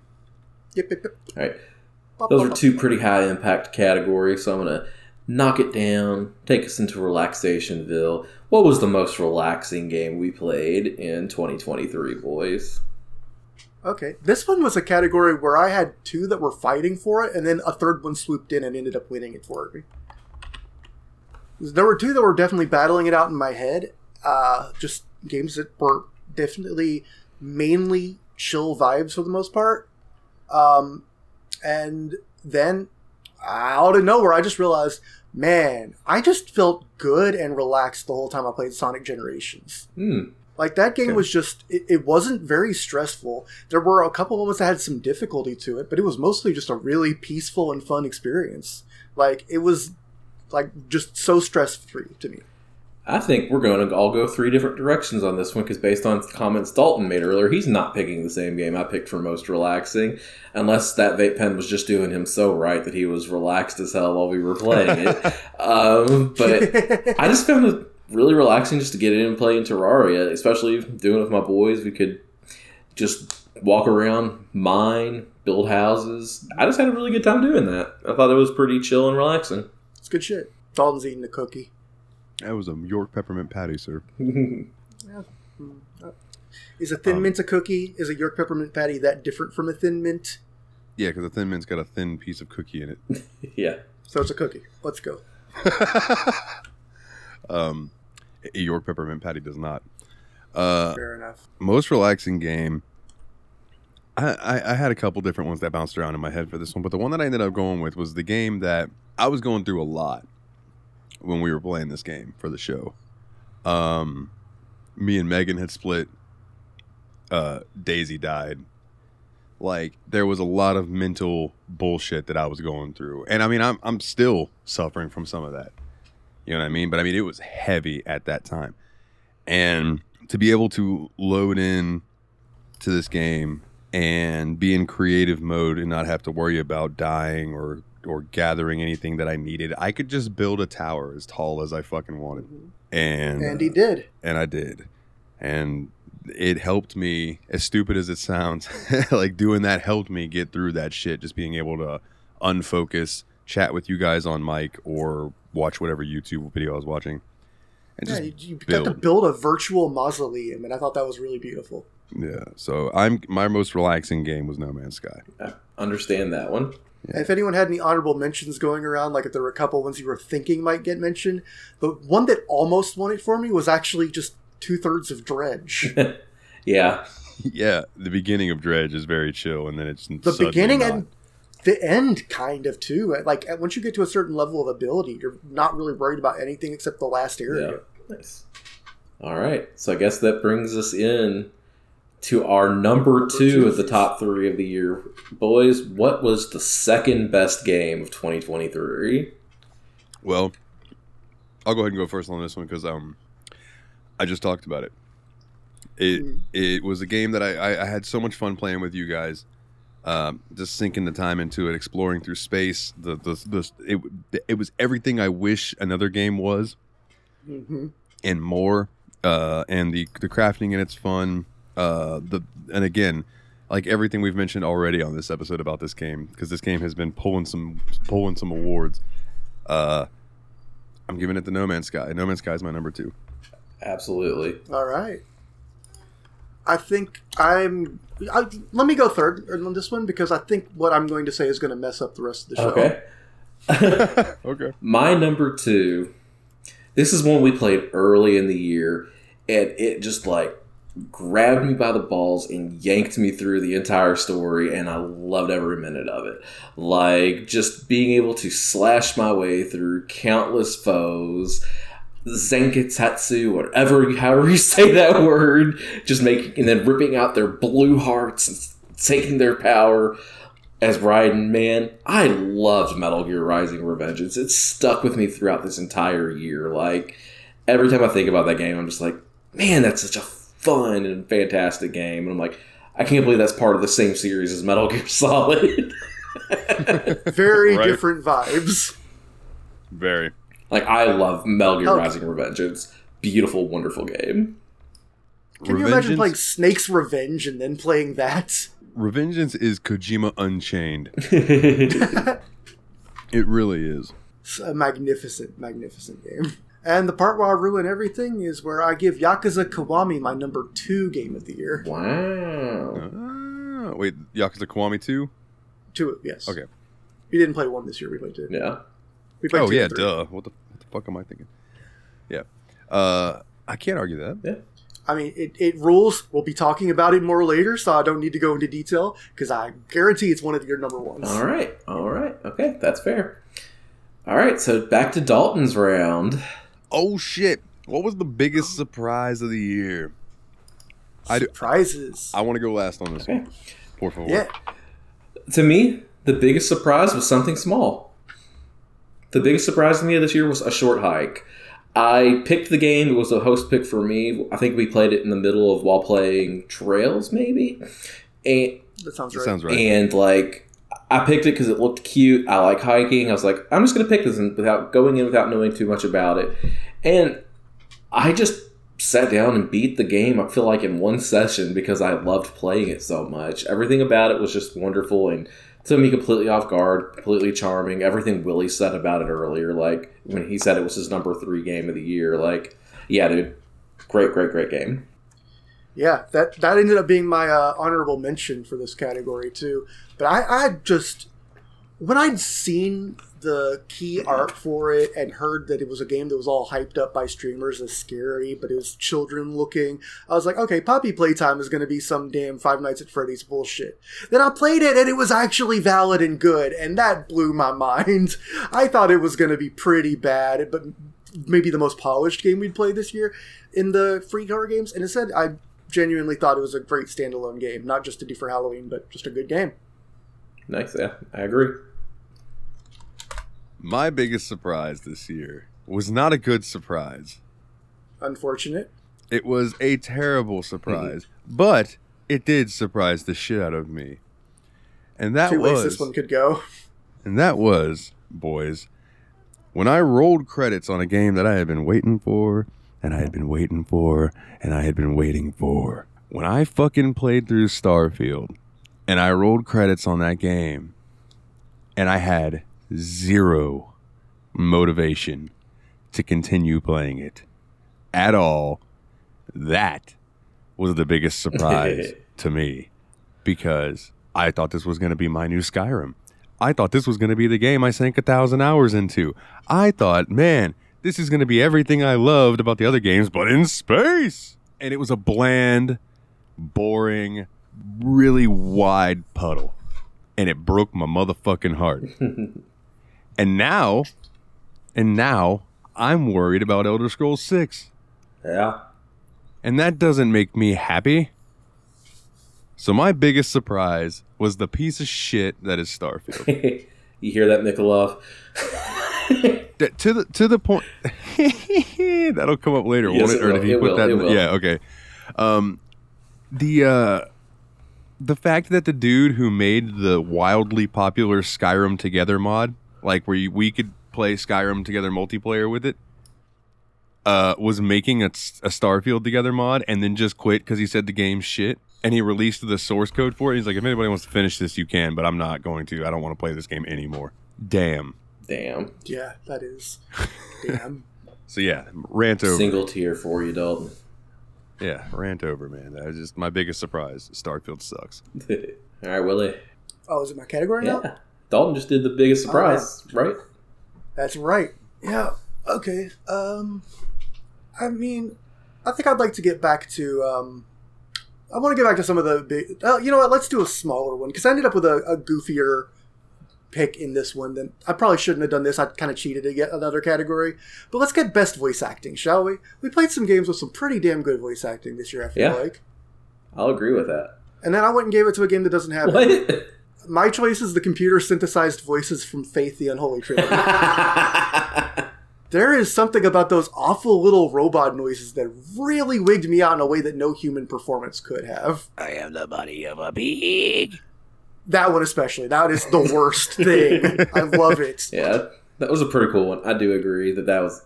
I, I, I get it. I like it. Yeah.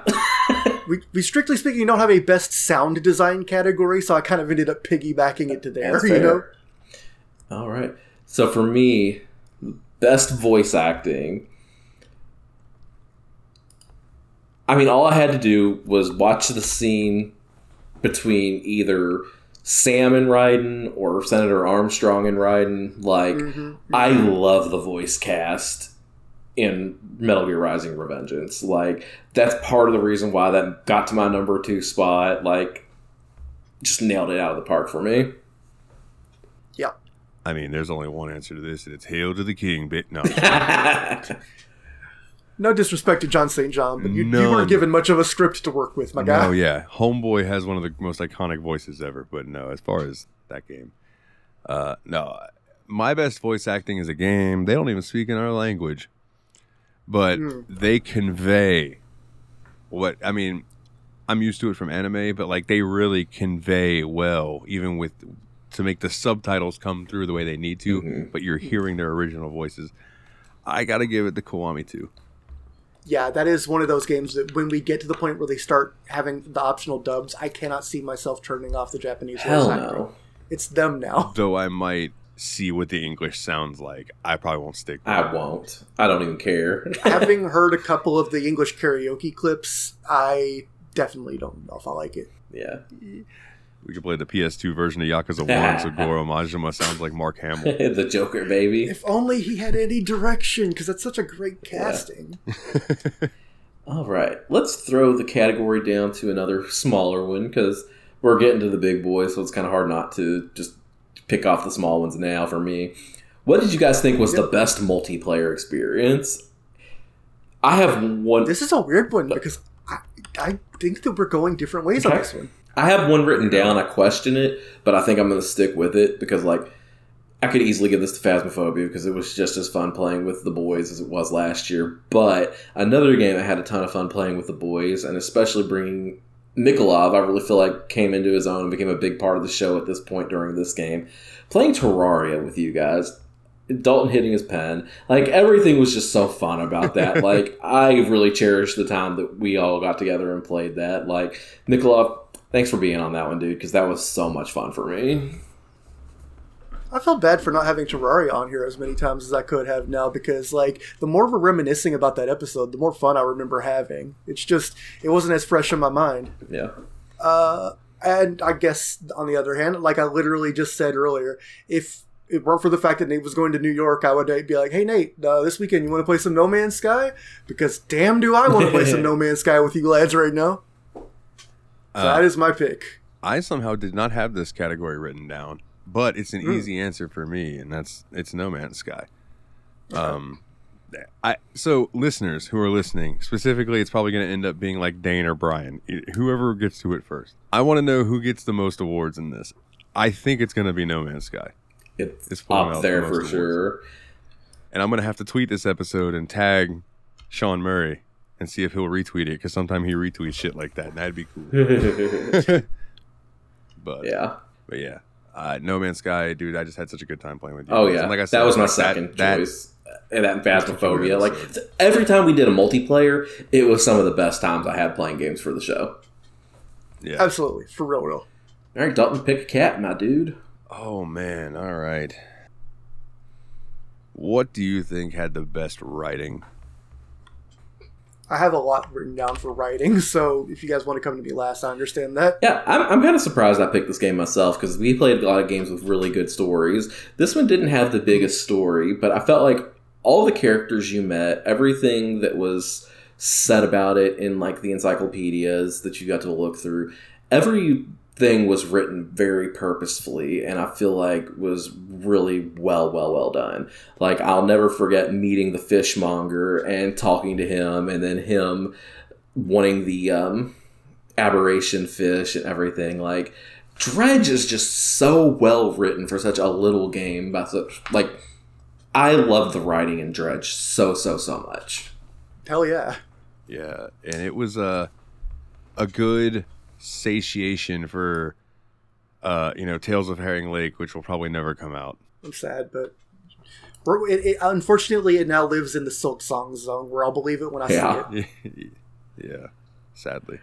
But you don't. Um, so best writing, I uh, it, it- because the quests were so good, and the the amount of and I meant to bring this up during the biggest surprise one, the amount of factions and different storylines that you can do and you can't do them all in one playthrough because if you try to join the mages guild but you're in the fighters guild they're going to be like you're a fighter why would we want you here it's not like Skyrim where you can go and do everything.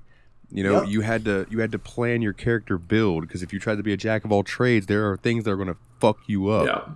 But every quest f- ha- felt like it had some meaning, even if it was your first quest in the Fighters Guild: go kill the rats at this lady's house. Where you go in there and talk to her, and it's because she, they're chewing up her pillows, and you go up there and this lady's got a fuckload of pillows. It's like, lady, why you got so many pillows? and it's there's just so many things about it that are fucking hilarious and it's like that's that's when that's what you get when it's a cure, hand curated world Mhm. they didn't say very that Morrowind was going to be massive no it's a small island full of a lot and all of it is written very very well Yeah. and i appreciate that uh, so my best writing yeah. award is going to the elder scrolls 3 morrowind all right. I have three awards in this category. Do it. I have the, I have best writing, I have honorable mention, and I have reverse dishonorable mention. okay so my best writing award is going to a short hike. I just really loved the like really casual text message or instant messenger way all the characters talked. Like it felt like very real, very casual, and all the characters themselves were just so charming and delightful to meet. Like it, it, it was a very small world that you got just a little glimpse into, but it felt like everything had lives of its own. Yeah. You know? specifically uh, my the, honor- the fisher guy Oh yeah. Like I love that whole section Yeah. where he's like, your character's like, so what do we what do we do? Do we have to press a button? Dude's like, nope, Nope. and that's it. He's just like, You're doing it. nope, we're just we're just sitting here. That's it. You're, fish- you're fishing. It's you're doing it. Uh, I managed to fall into the river the first time, and he had some pretty good comments for Claire about that too. Man, next year we might need to Uh, add best fishing mini game. Honestly, Yeah. uh, my honorable mention is the Talos Principle, in large part because it's the rare game that quotes a bunch of mythology and philosophy and actually understands what it means instead of just using it as shallow window dressing for a stupid plot, you know? Like, they clearly understood the philosophy and worked it into the game's actual motifs. It's not just, you know, and then Socrates said this. yeah. By the way, go kill the Serpent Lord. you know? Yeah. And then my reverse dishonorable mention. So it's an honorable mention with a backhand, essentially. Goes to the Elder Scrolls 3 Morrowind. Because it had so much better, thorough writing than Skyrim or obviously Starfield that it makes me wonder what the hell happened at Bethesda. Like, the amount that the writing was leaps and bounds above Skyrim, which was the first uh, Elder Scrolls game I played thoroughly. Like, I couldn't understand how these were the same games. And so I, the big the award goes to Morrowind at the expense of really just shitting on Skyrim, Starfield, and I haven't seen Oblivion yet. I have high hopes. I, have, I feel like it's going to be a midway point between the two in Yeah. a lot of ways. Yeah, it is. I was gonna say Oblivion is where you can see the the ideas that became what Skyrim is, but you can still see the remnants of Morrowind in it as well, more so Cool. than you can in the newer games. It, Oblivion is this nice sweet spot. Yeah, I'm looking forward to it. Like I still intend to go back into a Morrowind. There's clearly a lot there for Yeah. me. Willie's turn to pick a category. Let's just get the buddies together. If you got to have your best writing, you got to have the counterpart, which is the best story. So I'll go first because I just want to echo something we just said a minute ago. I loved the way that Dredge had a short, small story that it told mainly through vibes and innuendo without telling you too much. You piece together exactly what's going on on your Yeah. own. It doesn't overstay its overplay its hand. It doesn't overstay its welcome, and yet it has a very big scope to it in a very small world. And I just really loved that. I can feel that for sure. So for me, I enjoyed the story as I played through it and thought it was super great.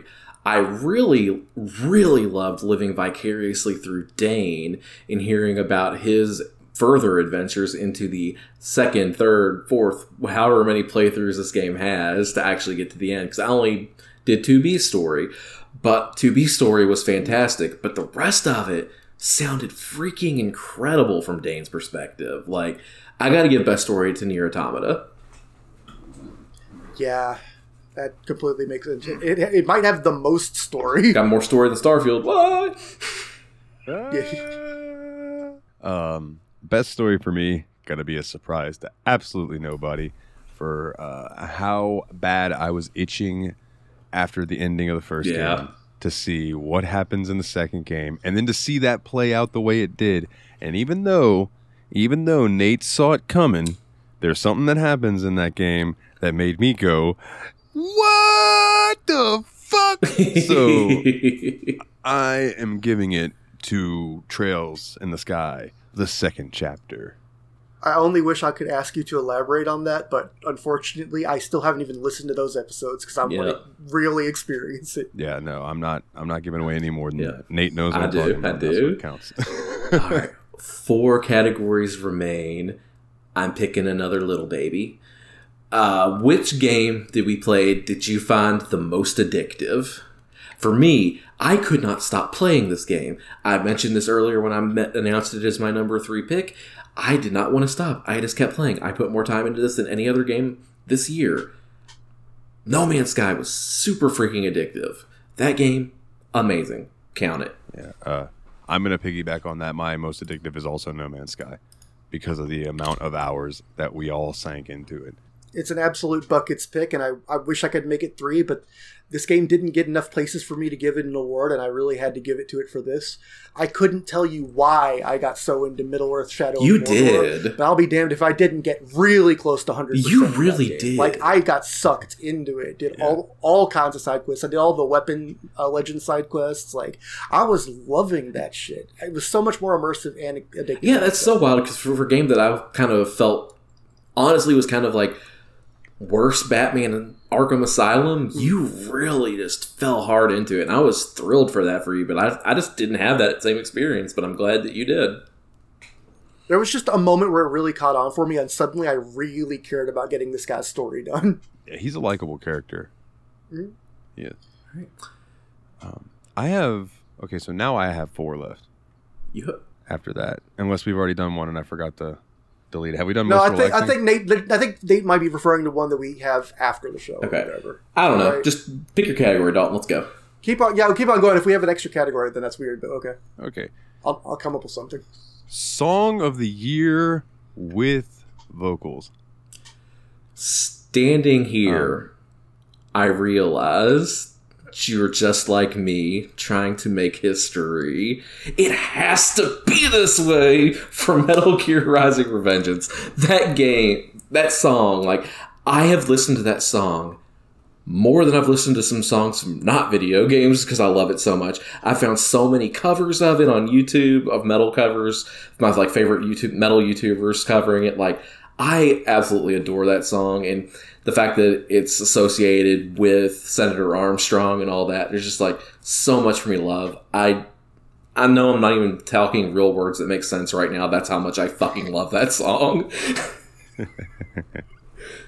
See, my problem is I didn't get to the Senator Armstrong fight, so I don't have that association with that song.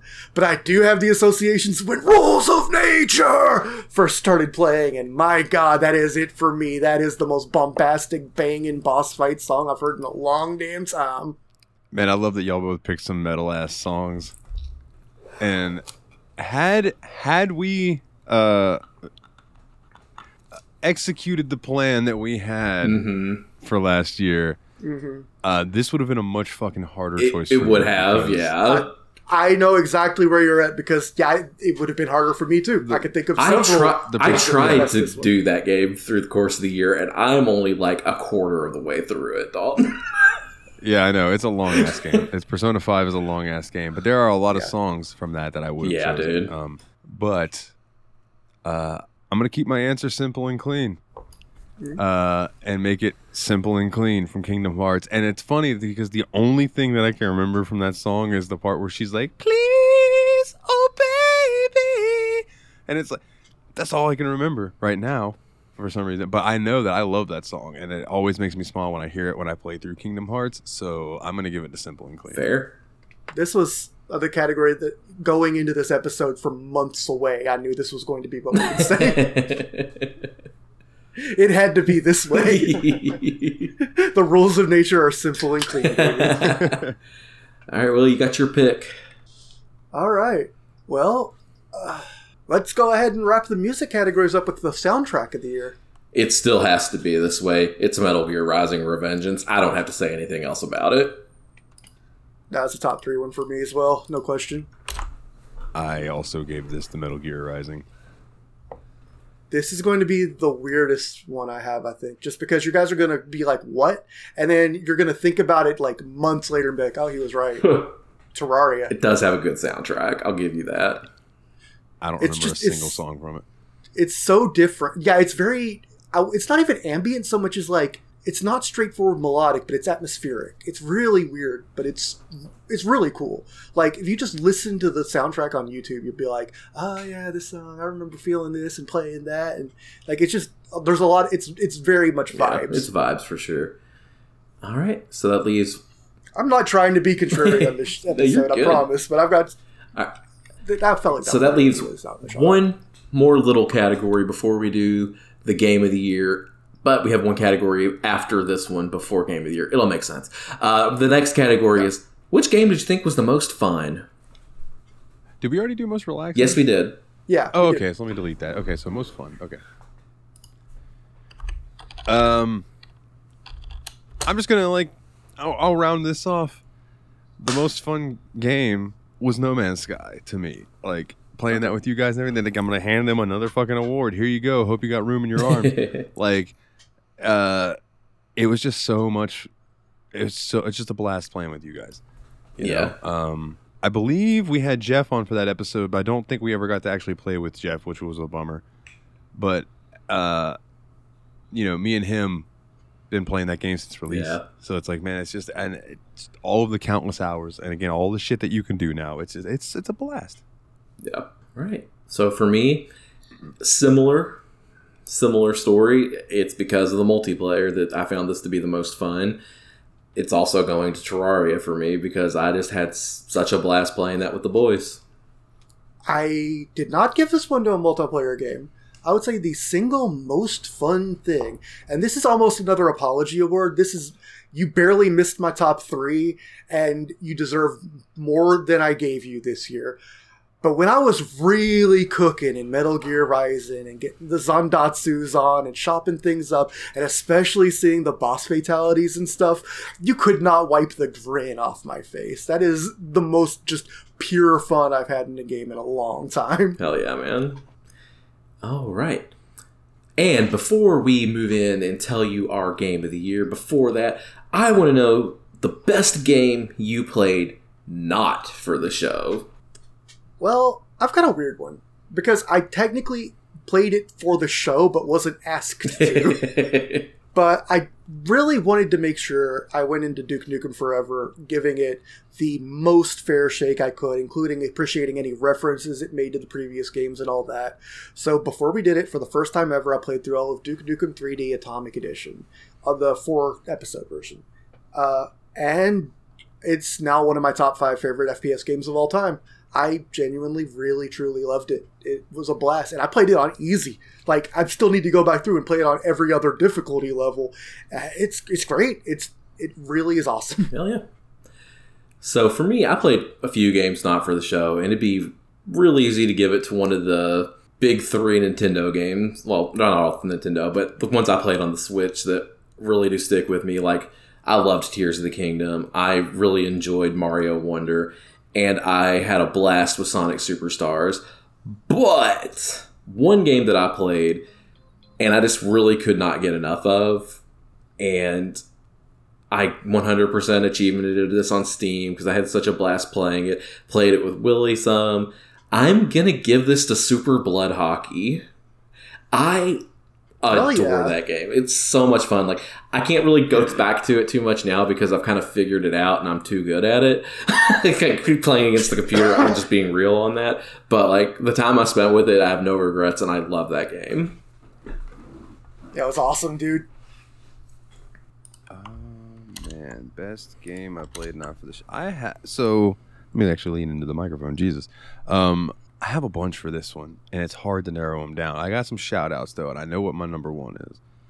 Um, but the first thing I want to say for this category was that I played and rolled credits for the uh, Cao Cao um, thing for it. But Dynasty Warriors Nine, if you go on Steam and look at reviews for Dynasty Warriors Nine, they are like mostly to overwhelmingly negative. Hmm. Uh, I don't get it. It's a fantastic fucking game. It's it's just as good as I remember it being when I played it on PS4. Um, it's just open world Dynasty Warriors, and people are like, "Well, yeah, but it's open and it's a bunch of empty shit." I'm like, dude, it's like China in 1600. What the fuck do you expect to see out there? Like, there's a lot of trees and some animals and stuff you can kill. Like, that's pretty much what was going on in those areas of wilderness China in 710. So It was around 280. Yeah, just fucking way back then, dude. You know what I mean? So it's it's it's a fun fucking game. There's a lot of characters. It was a good it's a good time. Um, also shout out to Warriors Orochi 4 for having like 170 playable characters. That's pretty cool. But the but the best games that I played, not for the show, I could easily give this to Mount and Blade 2 Banner. Yeah, that's what I was expecting to hear. I could Yeah. easily give this to Baldur's Gate 3. Also surprising that that didn't come up yet. I could easily give it to WWE 2K23, and I could easily give it to Pro Wrestling Simulator. All for very, very valid reasons. But I'm going to give it to an indie game that I played. I'm going to give it to this this RPG that I decided to play by a little uh, development team called Spiderweb Software. And it was like, let me check this out because I watched the guy who runs that, Jeff Vogel, do some interviews and things on YouTube, and I really found him to be a charming guy. Um, started playing the game, reminded me a lot of old school Baldur's Gate. Um, a little so where where it lacks in the visuals and like things going on department, it really makes up for in the writing. and things like that. The game's got a really good story to it. And the fact that there are a bunch of games in the series, and I can't wait to get to them all and check them out, um, especially since they do the little remasters here and there. Uh, I'm giving this to Avernum, uh, Escape from the Pit Nice. which is the remaster. So, quick little history. Avernum originally came out in the 90s. It was called Exile. Oh, okay. Exile Escape from the Pit was I believe was the name of the game. Then they remastered it uh, like 10 years later and called it Avernum or Avernum. I don't know how they pronounce it, it doesn't matter. Uh, and then 2012 or 13 or so, or somewhere around in there, they remastered it again with Avernum Escape from the Pit, and it's the most updated version of it. Um, and it's it's just man, it's really good. It's really good. It's kind of lost things over the years. Like Exile had more things in it. He's kind of streamlined it a little, but I'm hella enjoying it. And if anybody out there is like, oh yeah, you know, I like Baldur's Gate one and two and those style of uh, old computer turn based RPGs, give it a shot. You know, they're only like twenty bucks on when they're not on sale. So I say check out Spiderweb Soft, and they got all kinds of different games. But I particularly am going to give it to Avernum. All right. Sounds good, man. All right. So I guess that just leaves the big boy, the game of the year for 2023. Uh, I'll I'll all start because I'm I'm interested. because yeah, you guys, I have a pretty good idea what it's going to be, and I'm ruining a sweep for a very deserving game because I just really want to pimp out the game I still do think I enjoyed more than anything else. Like a game that immediately just jumped to my all-time favorite games of all time list. I said earlier that uh, Duke Nukem had become my fourth favorite fa- uh, first-person shooter of all time. I've got to give it to my new second favorite, which is Dusk. Hell yeah, man. I knew that would be your choice. I Once knew you it. started talking, I had it pegged, but until then, I didn't. So yeah, that's very valid for you, for sure, for sure. Um, This game is now. I would rather play it than wow. I also don't think this is going to be a sweep, whether it, you would have picked that or not. I'm just saying. Go ahead. Yeah, man. I think I know what Dalton's is too. Um, mine, it shouldn't be anybody's surprise. I love this series. I've come to absolutely love the series and the characters involved in it. Um, this game was really close to becoming my favorite in the series, but just couldn't beat Zero. It's Yakuza Kiwami 2. I don't think anybody's surprised by that. I avoided giving Yakuza too many awards this year because I knew that it was still going to be my favorite game that I played overall for the year. Um, but yeah, it goes to Kiwami 2 for me. You think you know what my number one is, huh? believe I might. So we played a game this year that I didn't expect to like as much as I did. But I went into it and I beat it, and then I beat it again, and then I beat its sequel, and then I played the game that came out before it, and then I went and bought the fourth game in the series because there was just something about roaming that desolate police station with all of these creatures roaming around and the oh. scares and the spooks and the having to deal with Mr. X and all of that shit. My game of the year Wow. is Resident Evil 2 remake because that game was fantastic and I did not expect No, you really like it as much as I hard, did. Dude. You went so hard on it. I thoroughly enjoyed it. Like it took me from being somebody who was like, yeah, Resident Evil's cool to like, no, dude, like I fucking love the Resident Evil series. And I look forward to us playing more. Me too. I will play through 3 again whenever it comes up for the show cuz I done beat 3 because of how much I like 2. I ended up beating 3 before we ever recorded 2. You did. I remember that. wow. It was so good.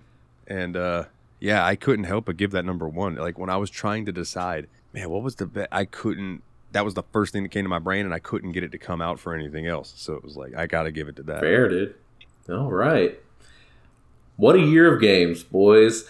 So, I What guess that year. begs the question what are some games you hope we get to play in 2024? I have a list of a few that I want to get to. Obviously, the first one that on my list is I need to play Yakuza 4.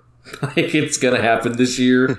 I don't think anyone's arguing that. Um, True. but other than that, one of the ones that I really want to get to, and will probably be a host pick if I can time manage pretty well. I want to play Red Dead Redemption 2. Oh, Yeah, baby. hell yeah. That's a cool one. That that has not even come up in the group chat about this before. I would. Yeah, Red, Red Dead Two, fucking tremendous game. Um, I like it a lot. Yeah, I- I have a couple more, but I want to hear from you guys a little bit. Like, I think we can. Yeah. All right. Well, I think Dalton has the most. I only actually wrote three games down, but I want to uh, piggyback off what you said. I didn't write Yakuza 4 down this year. I wrote Yakuza 6 because I hope we get through enough of them that we can finally get around to that one in Fuck it, we're gonna to, get a like a dragon this year. no. Yeah, maybe. Maybe. Who knows? Oh man, you boys are being uh, optimistic. Like uh, oh, are we just giving out a few at a time? Okay, so Yeah. uh, I'll give three then because I, I do have quite a chunk here. Um, Star Ocean: The Second Story R. Mm. Uh, I just really want you guys to experience these visuals that I've been seeing when I load that game up. It's just fucking tremendous, and I know that, Oh, that yeah, I've been curious gonna- about Star Ocean for forever. Like, I think that started in like a Sega CD.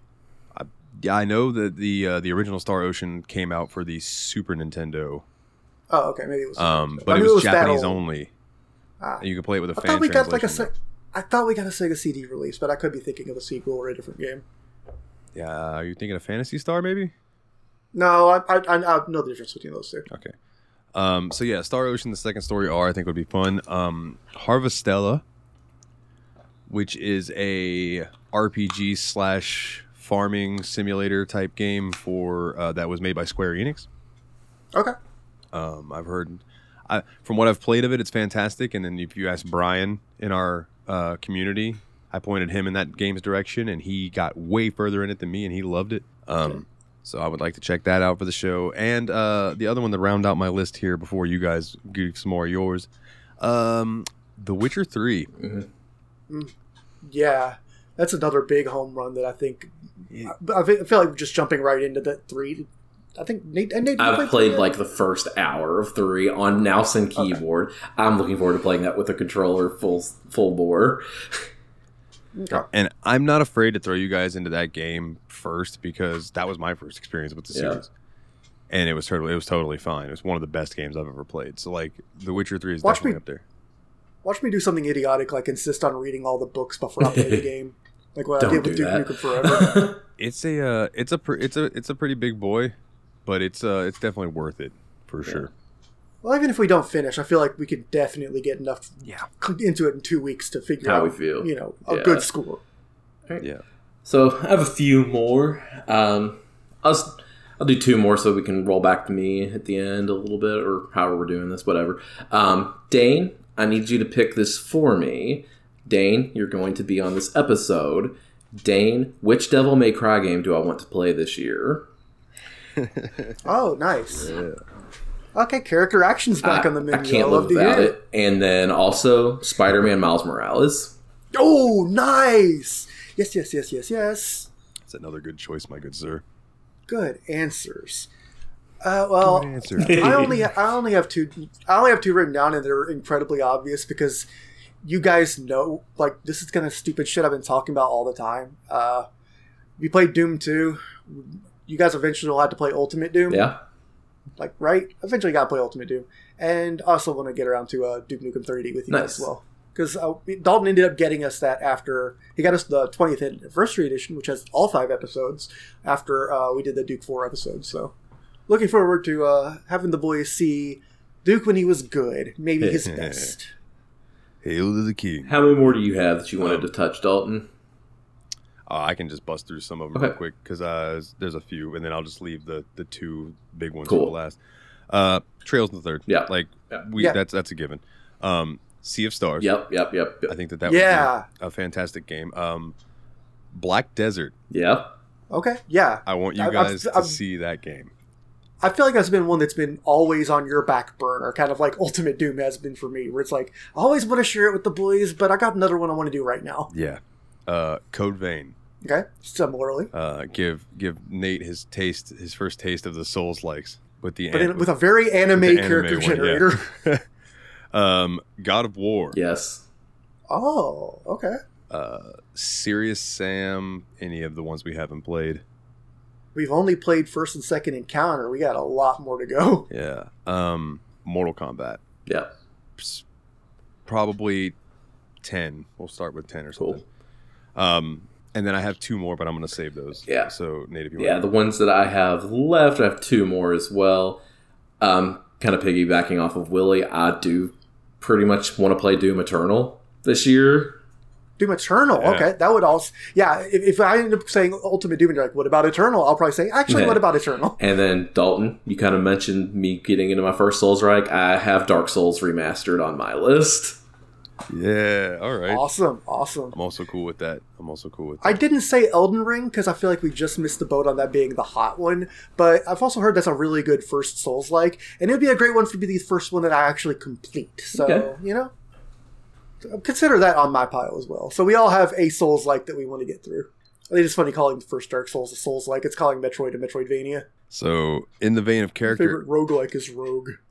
in the vein of character action, but it is an RPG technically. Uh, I would l- love to play this and have Mikolov on. Hmm?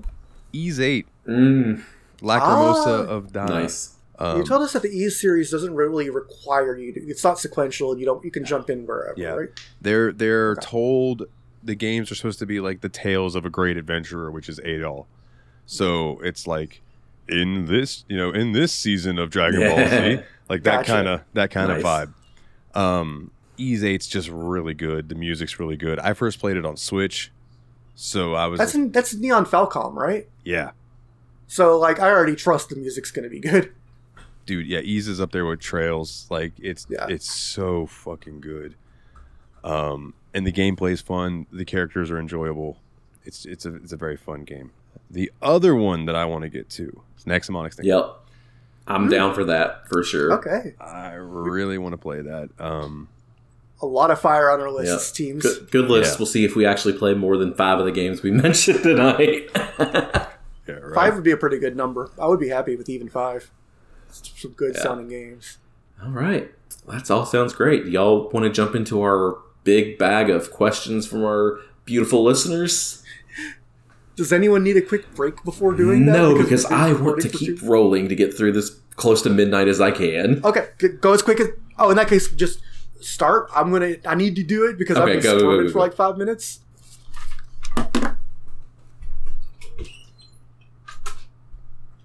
So I will say, I am so torn about my host pick that I need to choose relatively. Oh soon. yeah. I'm like just bouncing it around in my Are head. we I'm picking like, your host pick at the end of this episode, aren't we? Oh snap! Yeah, I didn't even think about that. Yeah, I'm uh torn between like three games, but uh I'll, I'll figure it out. Okay, Figured it out. figured it out. I did not. I specifically did not choose like a big sprawling open world RPG. Thank you. You're welcome. Um, I am thinking about an RPG as one of them, but again, it's not a, a hefty one in any sense. Um, but yeah, I'm torn. I'm torn. I'm torn. He's torn. I'm specifically not picking one game because I'm pretty sure it's going to be your host pick. So I was like, I'll just let Nate do that. Okay, I'll choose something else. sounds good, man. I don't even know what my next host pick's going to be. I kind of forgotten where we are in the order of things. Uh, I think it goes me, you, Willie. Um, me, you, Willie, fan pick, Okay. and then it rolls through. I think. All right. Well, I think we have it somewhere written down. We can look at it just to make sure. But all right, let's roll into these questions. Our first one comes from the grumpy one himself, Mr. Jeff. Now that another year Steam Machine have passed, what sort of changes do you plan for yourselves? None. I'm perfect. Stop trying to make me change for you, Jeff. I mean, no, I'm hitting the gym more this year and just trying to be a badass at my job. Those are my only real 2024 goals and just keep doing this podcast the best I can, which is kind of mediocre, but we're going to keep doing it. That's pretty similar to Nate. I just watch my wealth and my health. You know, try to get back on. You know, good income plans. Start. You know, taking care of myself a little bit better, and you know, mental, physical. You know, I, I basically just exercise. Just keep on keeping my appointments. You know. I uh, I think I'm just gonna like never think about whether an episode's gonna pull in listeners or not. That's a good plan. Yeah. like fool me once, shame on you. Fool me twice. Shame on me. Fooled myself with Starfield. So like, yeah, I'm just like, you know, Play what we want.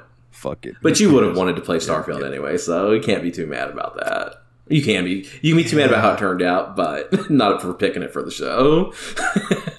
Yeah. I think it could have been worse if you got it, played it without us, started convincing yourself you liked it, wanted to share it with us, and then we hated it. Fair enough. right. Our next one comes in from Mr. Puzzles, Dane himself. How many Yakuza games do you think you'll play through in 2024? Realistically, I think I think it's going to be 3. Realistically, it's going to be two, I- but I I- have a feeling that if we get through five, we're going to want to get into six. Like I would say two, but I feel like once we play five, it's going to be like champing at the bit to play six. Is really what I think is going to happen. yeah. The answer is almost definitely going to be one or three. I don't think we pit, we finish five and then don't roll into six very soon afterward. Yeah, I'm gonna, I'm gonna, I'm gonna go right in the middle. I think we're gonna play two because I think that other things are gonna pop up, and it's gonna get towards the Yeah. end of the year, and we're gonna be like, oh Yeah. fuck, Yakuza Five. I will say it Yeah, did take us a full great, year like- to get from Yakuza Kiwami to Yakuza Kiwami 2. But then we did Yakuza Yeah, 3 the because next we're silly. Our next one comes in from Jeff. Will we get Borderlands 2 or Red Dead Redemption 2 this year? Well, as you just we just I heard hope the games so. that I hope to get to in 2024. I didn't put Borderlands 2 down, but I would really like to get that on the list oh. as well, especially if we can get I don't think Jeff was on an episode in 2023. He needs to be on that for 2024. Yeah, he was. He was on No Man's with Sky. Oh, you're right. I'm guy. just dumb. Okay, yeah. but yeah, Well, Jeff, Nate didn't notice you. yeah, Senpai didn't notice you, Jeff. Ask better questions. Just kidding. Yeah, but no, if we get to Borderlands 2, you're automatically invited to that one. but RDR2, I really do want to play this year. Yeah, me too. Cool. Our next one is Dane. How many times will I con my way onto the show before being banned? I guess that depends on. the answer, my friend, is blow it out your ass. And I guess that depends on how much of an asshole you decide to be to me about the Devil May Cry game we're going to play. True. Like, here you go, Nate. Here's DMC. Oh, that that's the bad the bad one. All right. The one no All one right, this next one is from Adam. Is there a game that you thought is exactly your jam but just could not get into? Mm, I started on a medieval shortly after I beat Dusk. It's kind of more like, kind of like what if Heretic had kind of a modern remake, and I I just realized that I don't find magic weapons as satisfying as like guns and first person shooters. It's hard to tell how much a glowy orb is hurting people. Yeah, mine is actually interesting because that's the one I played first from the developer, and Willie really got into this game. Like I, I fell in love ah, with yeah. Valfaris, which was made by the same developer, but I could not really get into Slain Back from Hell as much. Whereas Willie beat that game, and I beat Valfaris. So like, I really thought Slain would be my jam, but I've really preferred Valfaris. Well, Slime was a much simpler game. It was basically walk forward and parry for the most part, whereas Valfaris is kind of Yeah. a mantra, right? You got one day or don't got my DA nins me guy mixed Dane. up. Yeah. Bruh. Yeah, Sorry, you're high. Um, I mean, easy answer for me is Star Starfield. yeah, yeah. Oh yeah, that's I just- very valid. Meh. Yeah. All right. This next one is from Jeff. Out of all the older games you've played for one for the show, I mean, which one deserves a more modern remaster? Give me Yakuza Kiwami 3. The only problem is now that we've just played Yakuza 3, it feels like it wouldn't be wanting to go right back into Yeah, Kiwami. but I can play it in like five years from now. It's a good idea. yeah, that's for sure, for sure. It'll be worth getting to eventually. Um, did it say this year or just ever? No, ever. all the older games. Um, I think it.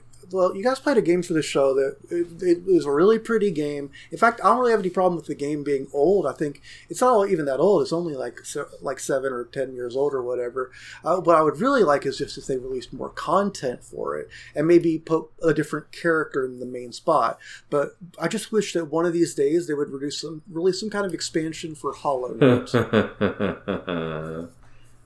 Silksong is never coming out, Joe. I hate my life. Uh, I, am not kidding. The other day I was watching a show and they were talking about their plans for near soon episodes.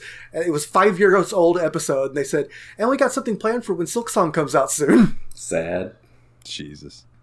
Uh, this is an easy answer for me. Something that I've been harping on since the Final Fantasy VII remakes came out. Uh, oh yes, of course. Give me a more fleshed out Final Fantasy VIII. yes, absolutely. Like there's so much more meat on that bone, in my opinion, compared to Seven. But that's just me. Yeah. What do I know? I'm just a small town bird lawyer. All right, this next one's from Dane. What dumpster fire of a game do you intend to inflict on one or more of your co-hosts this year, just for poops and giggles? So I've thought about making this my host pick multiple times, um, and I know both of them are going to hate it, and I'll probably still like it because I'm a simp for Sonic. But I've thought about making Sonic Lost World one of my picks for quite a while now. I don't even know what I'm glad is. you decided that wouldn't be your first Sonic pick, at least. I think that's the only reason you had us do Sonic Generations, so we'd have a Sonic game we could say nice things about before you did that. yeah, pretty much.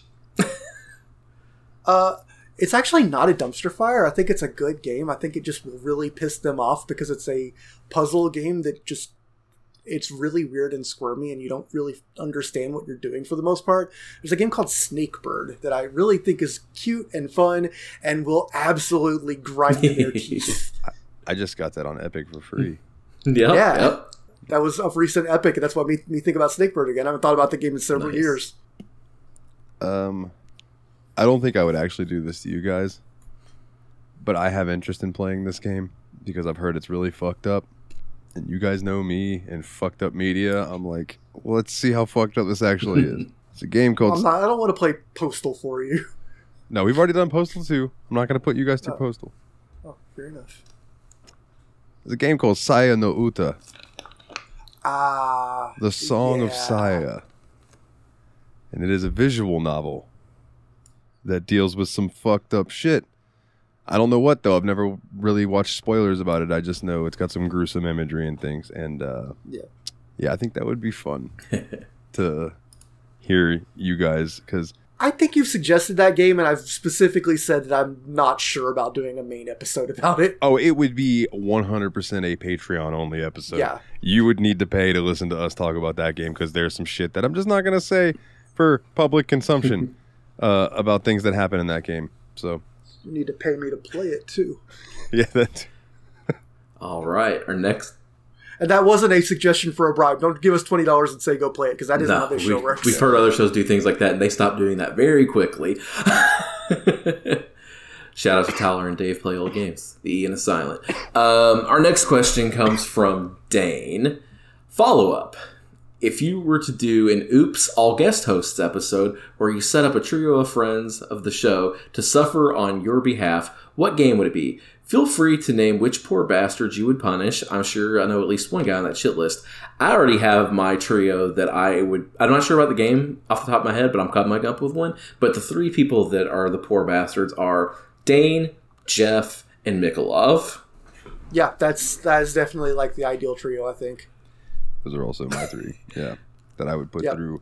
Um, Adam, we Adam, we like you too much. Mikolov, it's not that we don't like you; it's that you're so nice that your suffering would be. fun. That's fair. and I would love to Uh, hear those three talk about Sayonara. you know what? You know what? I'm just gonna, gonna- make them play Dragon, a game about a dragon. yes. I'm, I'm I'm taking this in a completely different direction. Uh, I'm gonna need you guys to just uh, let's see what would be the best. I'm gonna need you guys to play "I Want to Be the Guy" for me. I kind of want to play that. What is that? I uh, it's basically it, it controls kind of like Mega Man. It's a half joke game that's a really really really hard game that just kills you with hilariously stupid traps all the time. Like if you've ever played like a Kaizo Mario hack or something, it's heavily inspired by those. But it also has a lot of like funny little stupid Nintendo game jokes throughout. Okay. All right. like for instance there's like a room where there's like the old man from zelda and there's a sword on the screen that says like you don't it's dangerous to go alone take this and if you jump into the sword you just explode and it says you jumped into a sword you idiot That's tremendous. All right. All right. Did you finish Dalton? I'm sorry. Okay. Yeah. So our next question is from Jeff. Do you plan on any revisits from the Ryan time to allow Nate and Willie to play? I mean, we've done that. Like that was Talos Principle, right? Yeah, Yeah, and we've talked about doing it for Psychonauts as well. Yeah, I uh, I also think now that we all got it free from Epic, I think the, the Outer Worlds would be fun to go back. yeah, I remember listening to the episode on Sure. that one and thought it sounded That was a good really episode. fun. Yeah, that was a very interesting. I love how you guys played that game in a completely different way from each other, and I feel like we'd all do different things too. So, Yeah, it's like Fallout in space, but good. Yeah. oh, take that star. We are really giving It Starfield deserves it. You didn't even pick it as your worst game of the year. That's because Tomb Raider existed. Um, so our next question Tomb Raider made it personal. Our next question comes from Jeff. I asked this on YABSPOD, so I'll ask you boys. Kevin Smith once said, There's nothing in the world better than a peanut butter and jelly sandwich. Do you agree with that statement? No. Not even close. I can name like 50 things better, but just here's one ice cream. Get out of here with your peanut butter and jelly sandwich. Okay, I would honestly rather have peanut butter and honey or peanut butter and banana. counter. Peanut butter and jelly doesn't give me the shits. Well, that's a you I thing. do like ice cream. I do like ice cream, but I'm lactose intolerant, so it gives me the shits. Um, when I'm baked, We don't care about your bigotry. That doesn't make you your opinion valid. when I am like baked, and I go into the kitchen, and I got some nice soft white bread, wow. and I can throw some. uh, So well, yeah, not, not just lactose. no, intolerant. no, no. Hear me out. You ever eaten? You ever eaten a fucking peanut butter and jelly on pumpernickel? No. No, you need it. You You, need have it to be on like Wonder Bread. It really is. It like is, a sweet, slightly sweet bread. this it is a sandwich designed for white bread. Yeah, it's like yeah, just slide you some. some- I I also love some peanut butter and honey. So like, I- I will just clarify it to a peanut butter sandwich with whatever you would like to put with the peanut butter, and a nice cold glass of milk. I drink Lactaid. That's just me. But you know. Oh, so you can do the bag is. Lactaid for the milk, but not the ice cream. Yeah, I can't find Lactaid ice cream around here for shit, dog. I live in the sticks of nowhere. Uh, but I will go ahead and say you, you. I always said peanut butter products. So I'll just say it's not even my favorite peanut thing. Like I'd rather eat pad thai any day. Just put me a I'll agree with Kevin Smith, Jeff. Yeah, I love a good peanut yeah. butter and jelly. I- Well, I'm glad it brought up an actual discussion. I thought that was going to be three easy no's, so I'm glad at least someone had a, a good a good appreciation. I'm not saying I don't like a peanut butter. It's just not anywhere near the best thing the. I could have. Uh, our next question comes from Master Loot. What's your perfect stay-at-home day? Well, first I make a nice peanut butter and jelly sandwich on.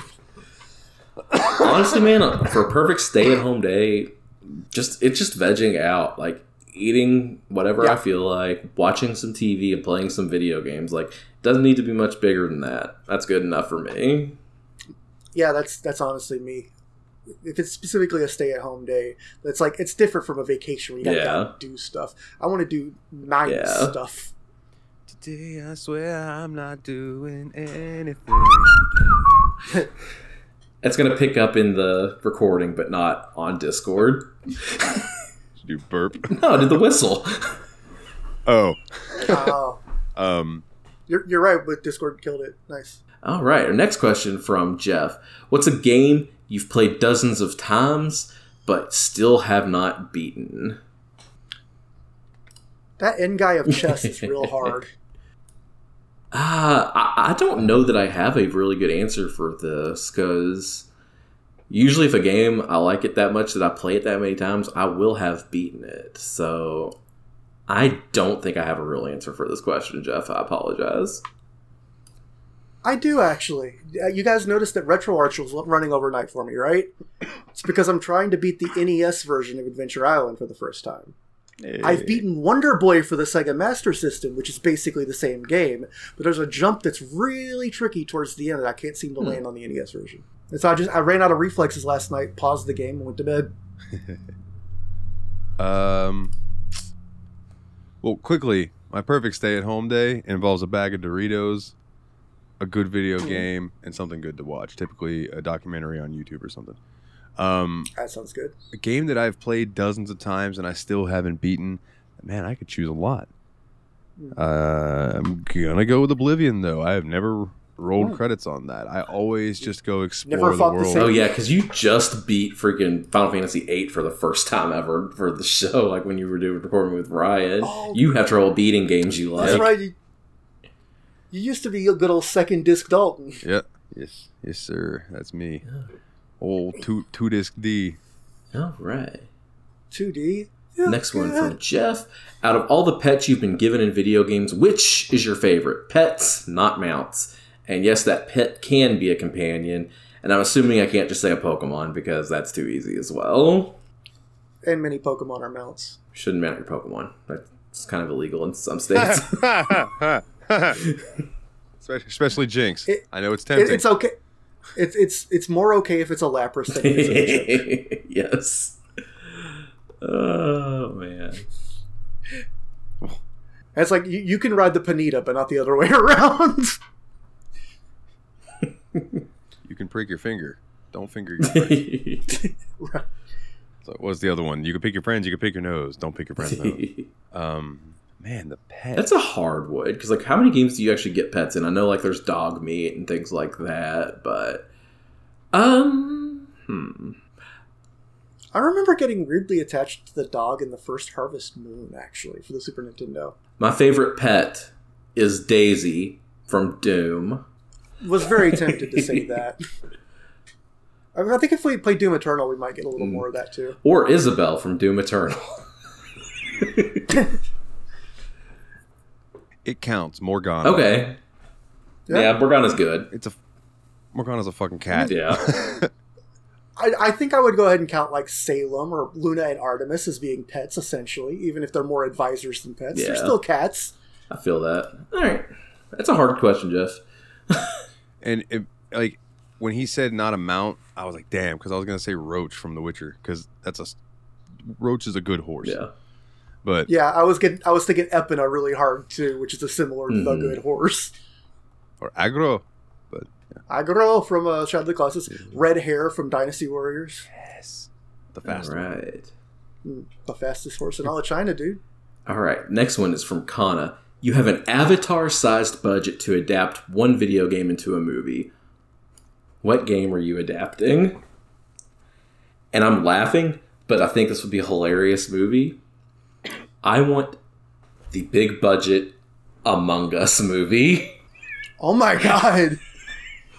I don't know what you even think that would look like. There's so many ways you could go. I know, I, it, dude. Like, here's the thing: it could be anything from like a horror movie, which would be the worst option, or a Clue-like comedy. Yes, That's what I it. want. You got a. Clue-like comedy from Among Us, There hasn't been a movie like Clue in And- so yeah. long. and that answer is definitely a little bit inspired by the fact that the last Tadpog episode was about the Clue game for the SNES, and they talked about the movie. But like, just imagine Clue Among Us. That'd be so freaking stupid and fun. Can Tim Curry Yes. still be in it? He's the imposter. He's he's no, he is obviously the guy you think is the imposter. Have you seen Tim Curry lately? Don't care. No, Okay. It- just he could just be voicing just it. curious. Yeah. Yeah. I think it'd be a lot of CGI because I'm having trouble imagining Yeah. what those beans would look like up to scale. If it was just dudes in spacesuits that were custom colored, but they still wear all the stupid accessories. One of them has a little dumb sticker on his face. Can I request that one of them? So I feel like one of them needs to be Jack Black. nice. I also Yes. feel like two of them would be really funny if it was The Rock and Kevin Hart because, like, just get the whole Jumanji crew Yeah. back together. They're just doing Among Us. There you go. Um, we have accidentally pitched an unironically great movie, completely ironically. oh man, an Avatar-sized budget. That, That's, a so much money to waste money. that I. That's so much money to waste that I want to waste it as frivolously as possible. So I want to take that incredible CGI graphics budget and use it on the greatest graphics of all time. Let's get NetHack on the screen, baby. Oh my god. The- Coming this summer, did you like Dungeons and Dragons? You better have because you aren't gonna like this otherwise. Did you think it needed to be more random? um, man, Avatar sized budget for a video game. I'm like trying to think of something that's like deserving of it, and I'm like, I don't know. Um, Unironically, a Resident Evil movie that was actually good would be cool. I mean, I could see something like a Just like a Horizon, um, Zero Dawn or whatever, something Hmm. like that, making a really good actual big budget budget. movie. But I'm sticking with Yeah. Among Us. give me give me an Avatar budget, but do it as a long form series, Mhm. and give me live action trails in the sky. Oh hell yeah! That that whole arc, and then if it does good, hey, you know what? Oh, coming soon, Trails of Cold Steel. There you go. Like you could you could do it, but like man, just I feel like give it to the people who did Game of Thrones and hope they don't get bored by the last season. Yeah.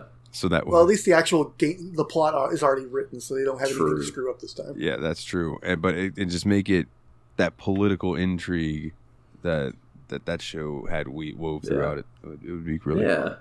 Also, I, mean, I, I give a kind of ironic, jokey answer. I don't want a full Avatar budget, but if you gave me about a Sin City budget, I've never even played the game, but I bet you could get a film out Yeah. of Max Payne. 100 100%. Max Payne would be I think they did a Max Payne movie, but I think it was like Uwe Boll or somebody like that. The, the fact that I haven't heard of it means it probably doesn't count. It probably was like Uwe Boll or some straight Yeah. video nonsense. All right. Next one from Adam. Have you ever had a gaming dry spell? What pulled you back? Yeah, I barely played any video games throughout the entirety of my college career. Um, after I graduated, I had more time to not hang out with people all the time, so I grabbed a Wii, and I've been playing video games since then. I honestly don't think so. Like I always at least have like Doom installed on my computer, so you know, there's always a good chance I'll fire up something. Uh, I had kind of fallen off for a long time, where I would only kind of play like, you know, Skyrim or Fallout or something like that, and I really wasn't delving into other games and everything.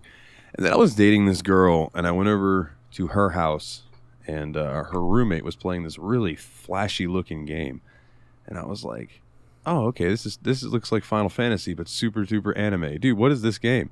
Oh man, it's Persona Five. Oh, okay." Flash forward like six months later, me and that girl break up. I'm like looking on the PlayStation Store. What's on sale? Persona 5. Oh, I'll check that out. Downloaded it. You all know the story from there. Hell yeah. Sucked me right back in. I'm back in the JRPG mode. And Yeah, I will say like JRPGs in particular, like Dragon Quest Eleven, dr- pulled me back into those. Fucking phenomenal Yeah. game. Yeah, I want to say the Switch really did a lot because it also helped you bridge the gap of indie games you'd missed over the last few days. Yeah, absolutely. Switch was perfect for me, and then I got this PC, and everything changed. Next question is from Adam's son. That's such a silly question. And Adam's son wants to know: Is Joe Biden good? Well, Good at you know, what? everyone has some good things and bad things about him. I bet he is pretty bad at soccer, for instance. Sometimes a little above below average at going downstairs. he was much better than the alternative that we were given at the time. Yeah, it's a it's Yeah. complicated. Yeah. I'm sure he's Yeah, trying he's- his best. He's mid. He's, He's mid. mid. Yeah, he's a mid president. He's, He's mid, but better than the last. he's like he was a good vice president. I liked him as a vice president. I didn't need him to be president. yeah. That, that's, that's All right. fair. I also don't remember how old your son is, so I, I really dumbed it down for the young crowd. Sorry. All right. Our next question comes in from Team Retro. Why in the world did I give Starfield a nine? Can I recant my rating and give it a six instead? Dude, Uh, I want to. I think we have changed our ratings retroactively on a couple of games, but you have to actually be on the episode to do it. So you'll have to wait till the next time you're on, or it doesn't count. dude the other night when we were in uh voice chat in the discord uh which we'll plug the discord here in a bit come join actually i'll plug it right now bit.ly slash tsmp discord all capital letters come join in on the fun um he was talking about man i can't believe i gave that game such a high rating because it's like man i've gotten so bored with it there's nothing and he just like spent like 10 minutes just shitting all over it and i just i just just laughing because i'm like bro you gave it a nine i know I'm like, yeah. It was funny. It was a good time. Uh, What you needed to do is speed run it and start out with it. I was gonna, I was gonna say, uh, if you want to retroactively change it to a six, you're gonna need to do a few things. You're gonna need to come on the show and state it. You're gonna need to give ten raise hail praise Dale, and you're gonna need to contact Brian and ask him to go back and change your fucking score. oh, right. so th- those are the three things you need to accomplish to make that happen. So. Yeah. And a little, you know, a little money under the table wouldn't hurt anything. Um, our- Yeah, of course. You know, a Benjamin for each. Oh no, he's a teacher. I can't do that to him. Our next question comes in. You're right. A Washington for each Yeah, of we, us. we all slip him a couple of pencils under the table. Actually, we owe him. Next one's also from Here's a spiral bound notebook. Kind of deserve. Next, it's also from Team Retro. If you had a Steam Deck, I'd hammer in the morning. No, wait, sorry. If you had a Steam Deck, what would be the one game you would constantly play on it? I would be probably constantly playing Ultimate Fishing Simulator and Persona 5, honestly.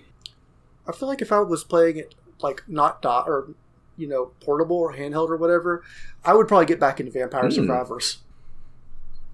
So I just kind of stopped playing that day, game one day, never went back, and now I don't know what I was doing.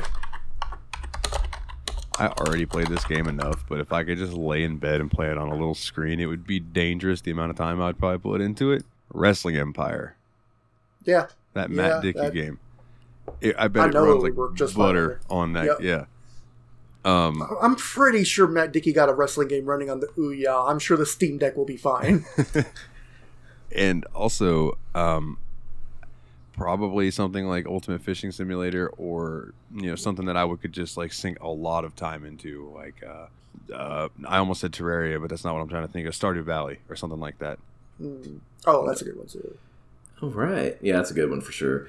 Next one, I might play Dredge again. Uh, next one comes in Yeah. from Team Retro as well, and he asks, "Do I look like Dave the Diver?" I don't actually know Google it real quick. I've never heard Um, about you, the only thing I see that's really similar is the facial hair. You have a better physique, which I'm sure is probably what you're asking, and you have much bigger eyes. Yeah, Dave the Diver is a heftier man than you. Um, and yeah, you have a you have a way sweeter goatee. Yeah. But he, he he look he's he's got a really winning grin. You'd be a whole lot prettier. You sure do have a pretty man. Ah. oh, my phone's going Okay. on low power. We only have a mode few now. more questions, so just hang with it. Um, from Jeff, as someone who's never played a Monster Hunter, which game should I start with, or I just wait for the new game? No idea. Never played one. Wink. So I feel like most of the people I've heard of that started with it started with World and enjoyed it well enough. I say pick up World and play it when we play it. Yup. We're gonna end up Yeah. having to play it. it's winning. It looks winning very likely. at the moment. Uh, that's the one poll I didn't change Yeah. today. I was like, I'll still leave that one up for a while. Yeah. But uh, All right. yeah, I'd say World. Yeah. Next one from Team Retrogue. Of all the games I played with you guys, Morrowind, Starfield, Ori, and Terraria, which one was the most fun to you? I think I know the answer, but I want to hear it. I mean, if you listen to the rest of this episode, you know I'm saying Terraria, my guy. Yeah, I'd say the order is pretty straightforward. Terraria over Morrowind over Yeah. Ori over Starfield. Uh, I, I'm gonna go with Morrowind for the only fact that I really enjoyed being on mic with you and helping you try to mod, and then like seeing you load into the game and you just had these really weird pink artifacts all throughout your sky and stuff, and we just couldn't figure out what the fuck was going on. It was tremendous. I loved it. Ah, that is classic. But you guys Classic know me and modding experience. stuff, so Yeah. Yeah. As long as it's not um, Fallout 3, it goes well. I I know you like to tinker with your load order and have fun getting all your mods to play nice. So. dude, I was so satisfied when I finally got Fallout 3 to work for y'all. Like that was like shooting some hardcore drugs straight into the vein. Just like, oh, it's running for you. Oh, yeah. The worst part was it wasn't even really anything the fault of what you were doing. It was Steam themselves that screwed it up. yeah. Steam fucked it up. Steam somehow fucked up the GOG version. Like that was that was the the That's the worst part. Yeah. we had to fully get rid of the Steam version. All right. And because I'm having trouble for some reason copying this over to this chat, go look in TM, TSMP show questions real quick, fellas. Um, Connor wants to know perfect stick or perfect rock. Which one are you taking? I know the meme. Perfect Yeah, that stick stick looks day. badass. The rock's cool, man, but the stick, that's just choice. My instinct answer is always going to be perfect stick, but I do have to say that is a dang fine rock, and It it's is. a very satisfying rock. I, I but I- It's still it's still stick, and if it didn't have a picture, I would have said stick as well. But the picture made it worth thinking about for a little bit. I, I do love a nice smooth pretty rock. But Oh yeah, it's a wonderful rock. I'll love more finding a good walking stick or a stick that's shaped like a gun or a Yep. sword. Mhm. Because then you just Yep. start having Yeah. fun with it. those are the those are the three main food groups Yeah. of perfect sticks to me. Yeah. You got your gun stick, your sword stick, and your Yeah, walking yeah. stick. All right, and that Actually, there's also the magic wand. I do enjoy when you find like a little magic wand. I have to make it. yeah that wraps up the I have to make a questions. decision. Dalton has a very difficult choice to make. Oh yeah, we haven't even talked about where he was leaning. Had to be. I'm leaning between like two or three games, and it's like, I man. So there's one we haven't done that kind of game yet. Mhm. Um, there's another one that we've kind of done a game like that. I don't think it's RPG enough to be what you were asking me not to throw at Okay. Okay, I, I like where this is headed. This seems good. but I was thoroughly entertained enough by the first game that I really, really think that you guys will enjoy it. And it's not one that you got to sink a ton of time into to get the point across. So if you don't feel like beating it or anything, do not feel like you need to.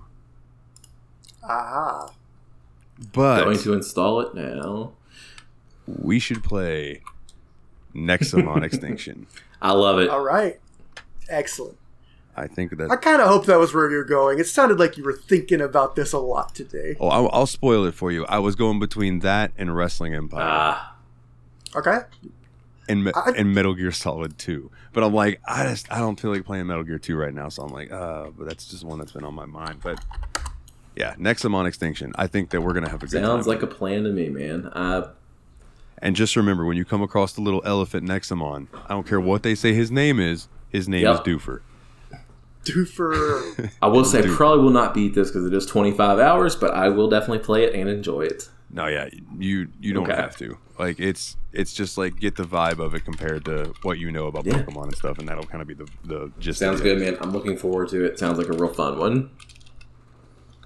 All right, let me uh, pull up the the house cleaning stuff real quick, and then we can get on out Woo! of here. yep. All right.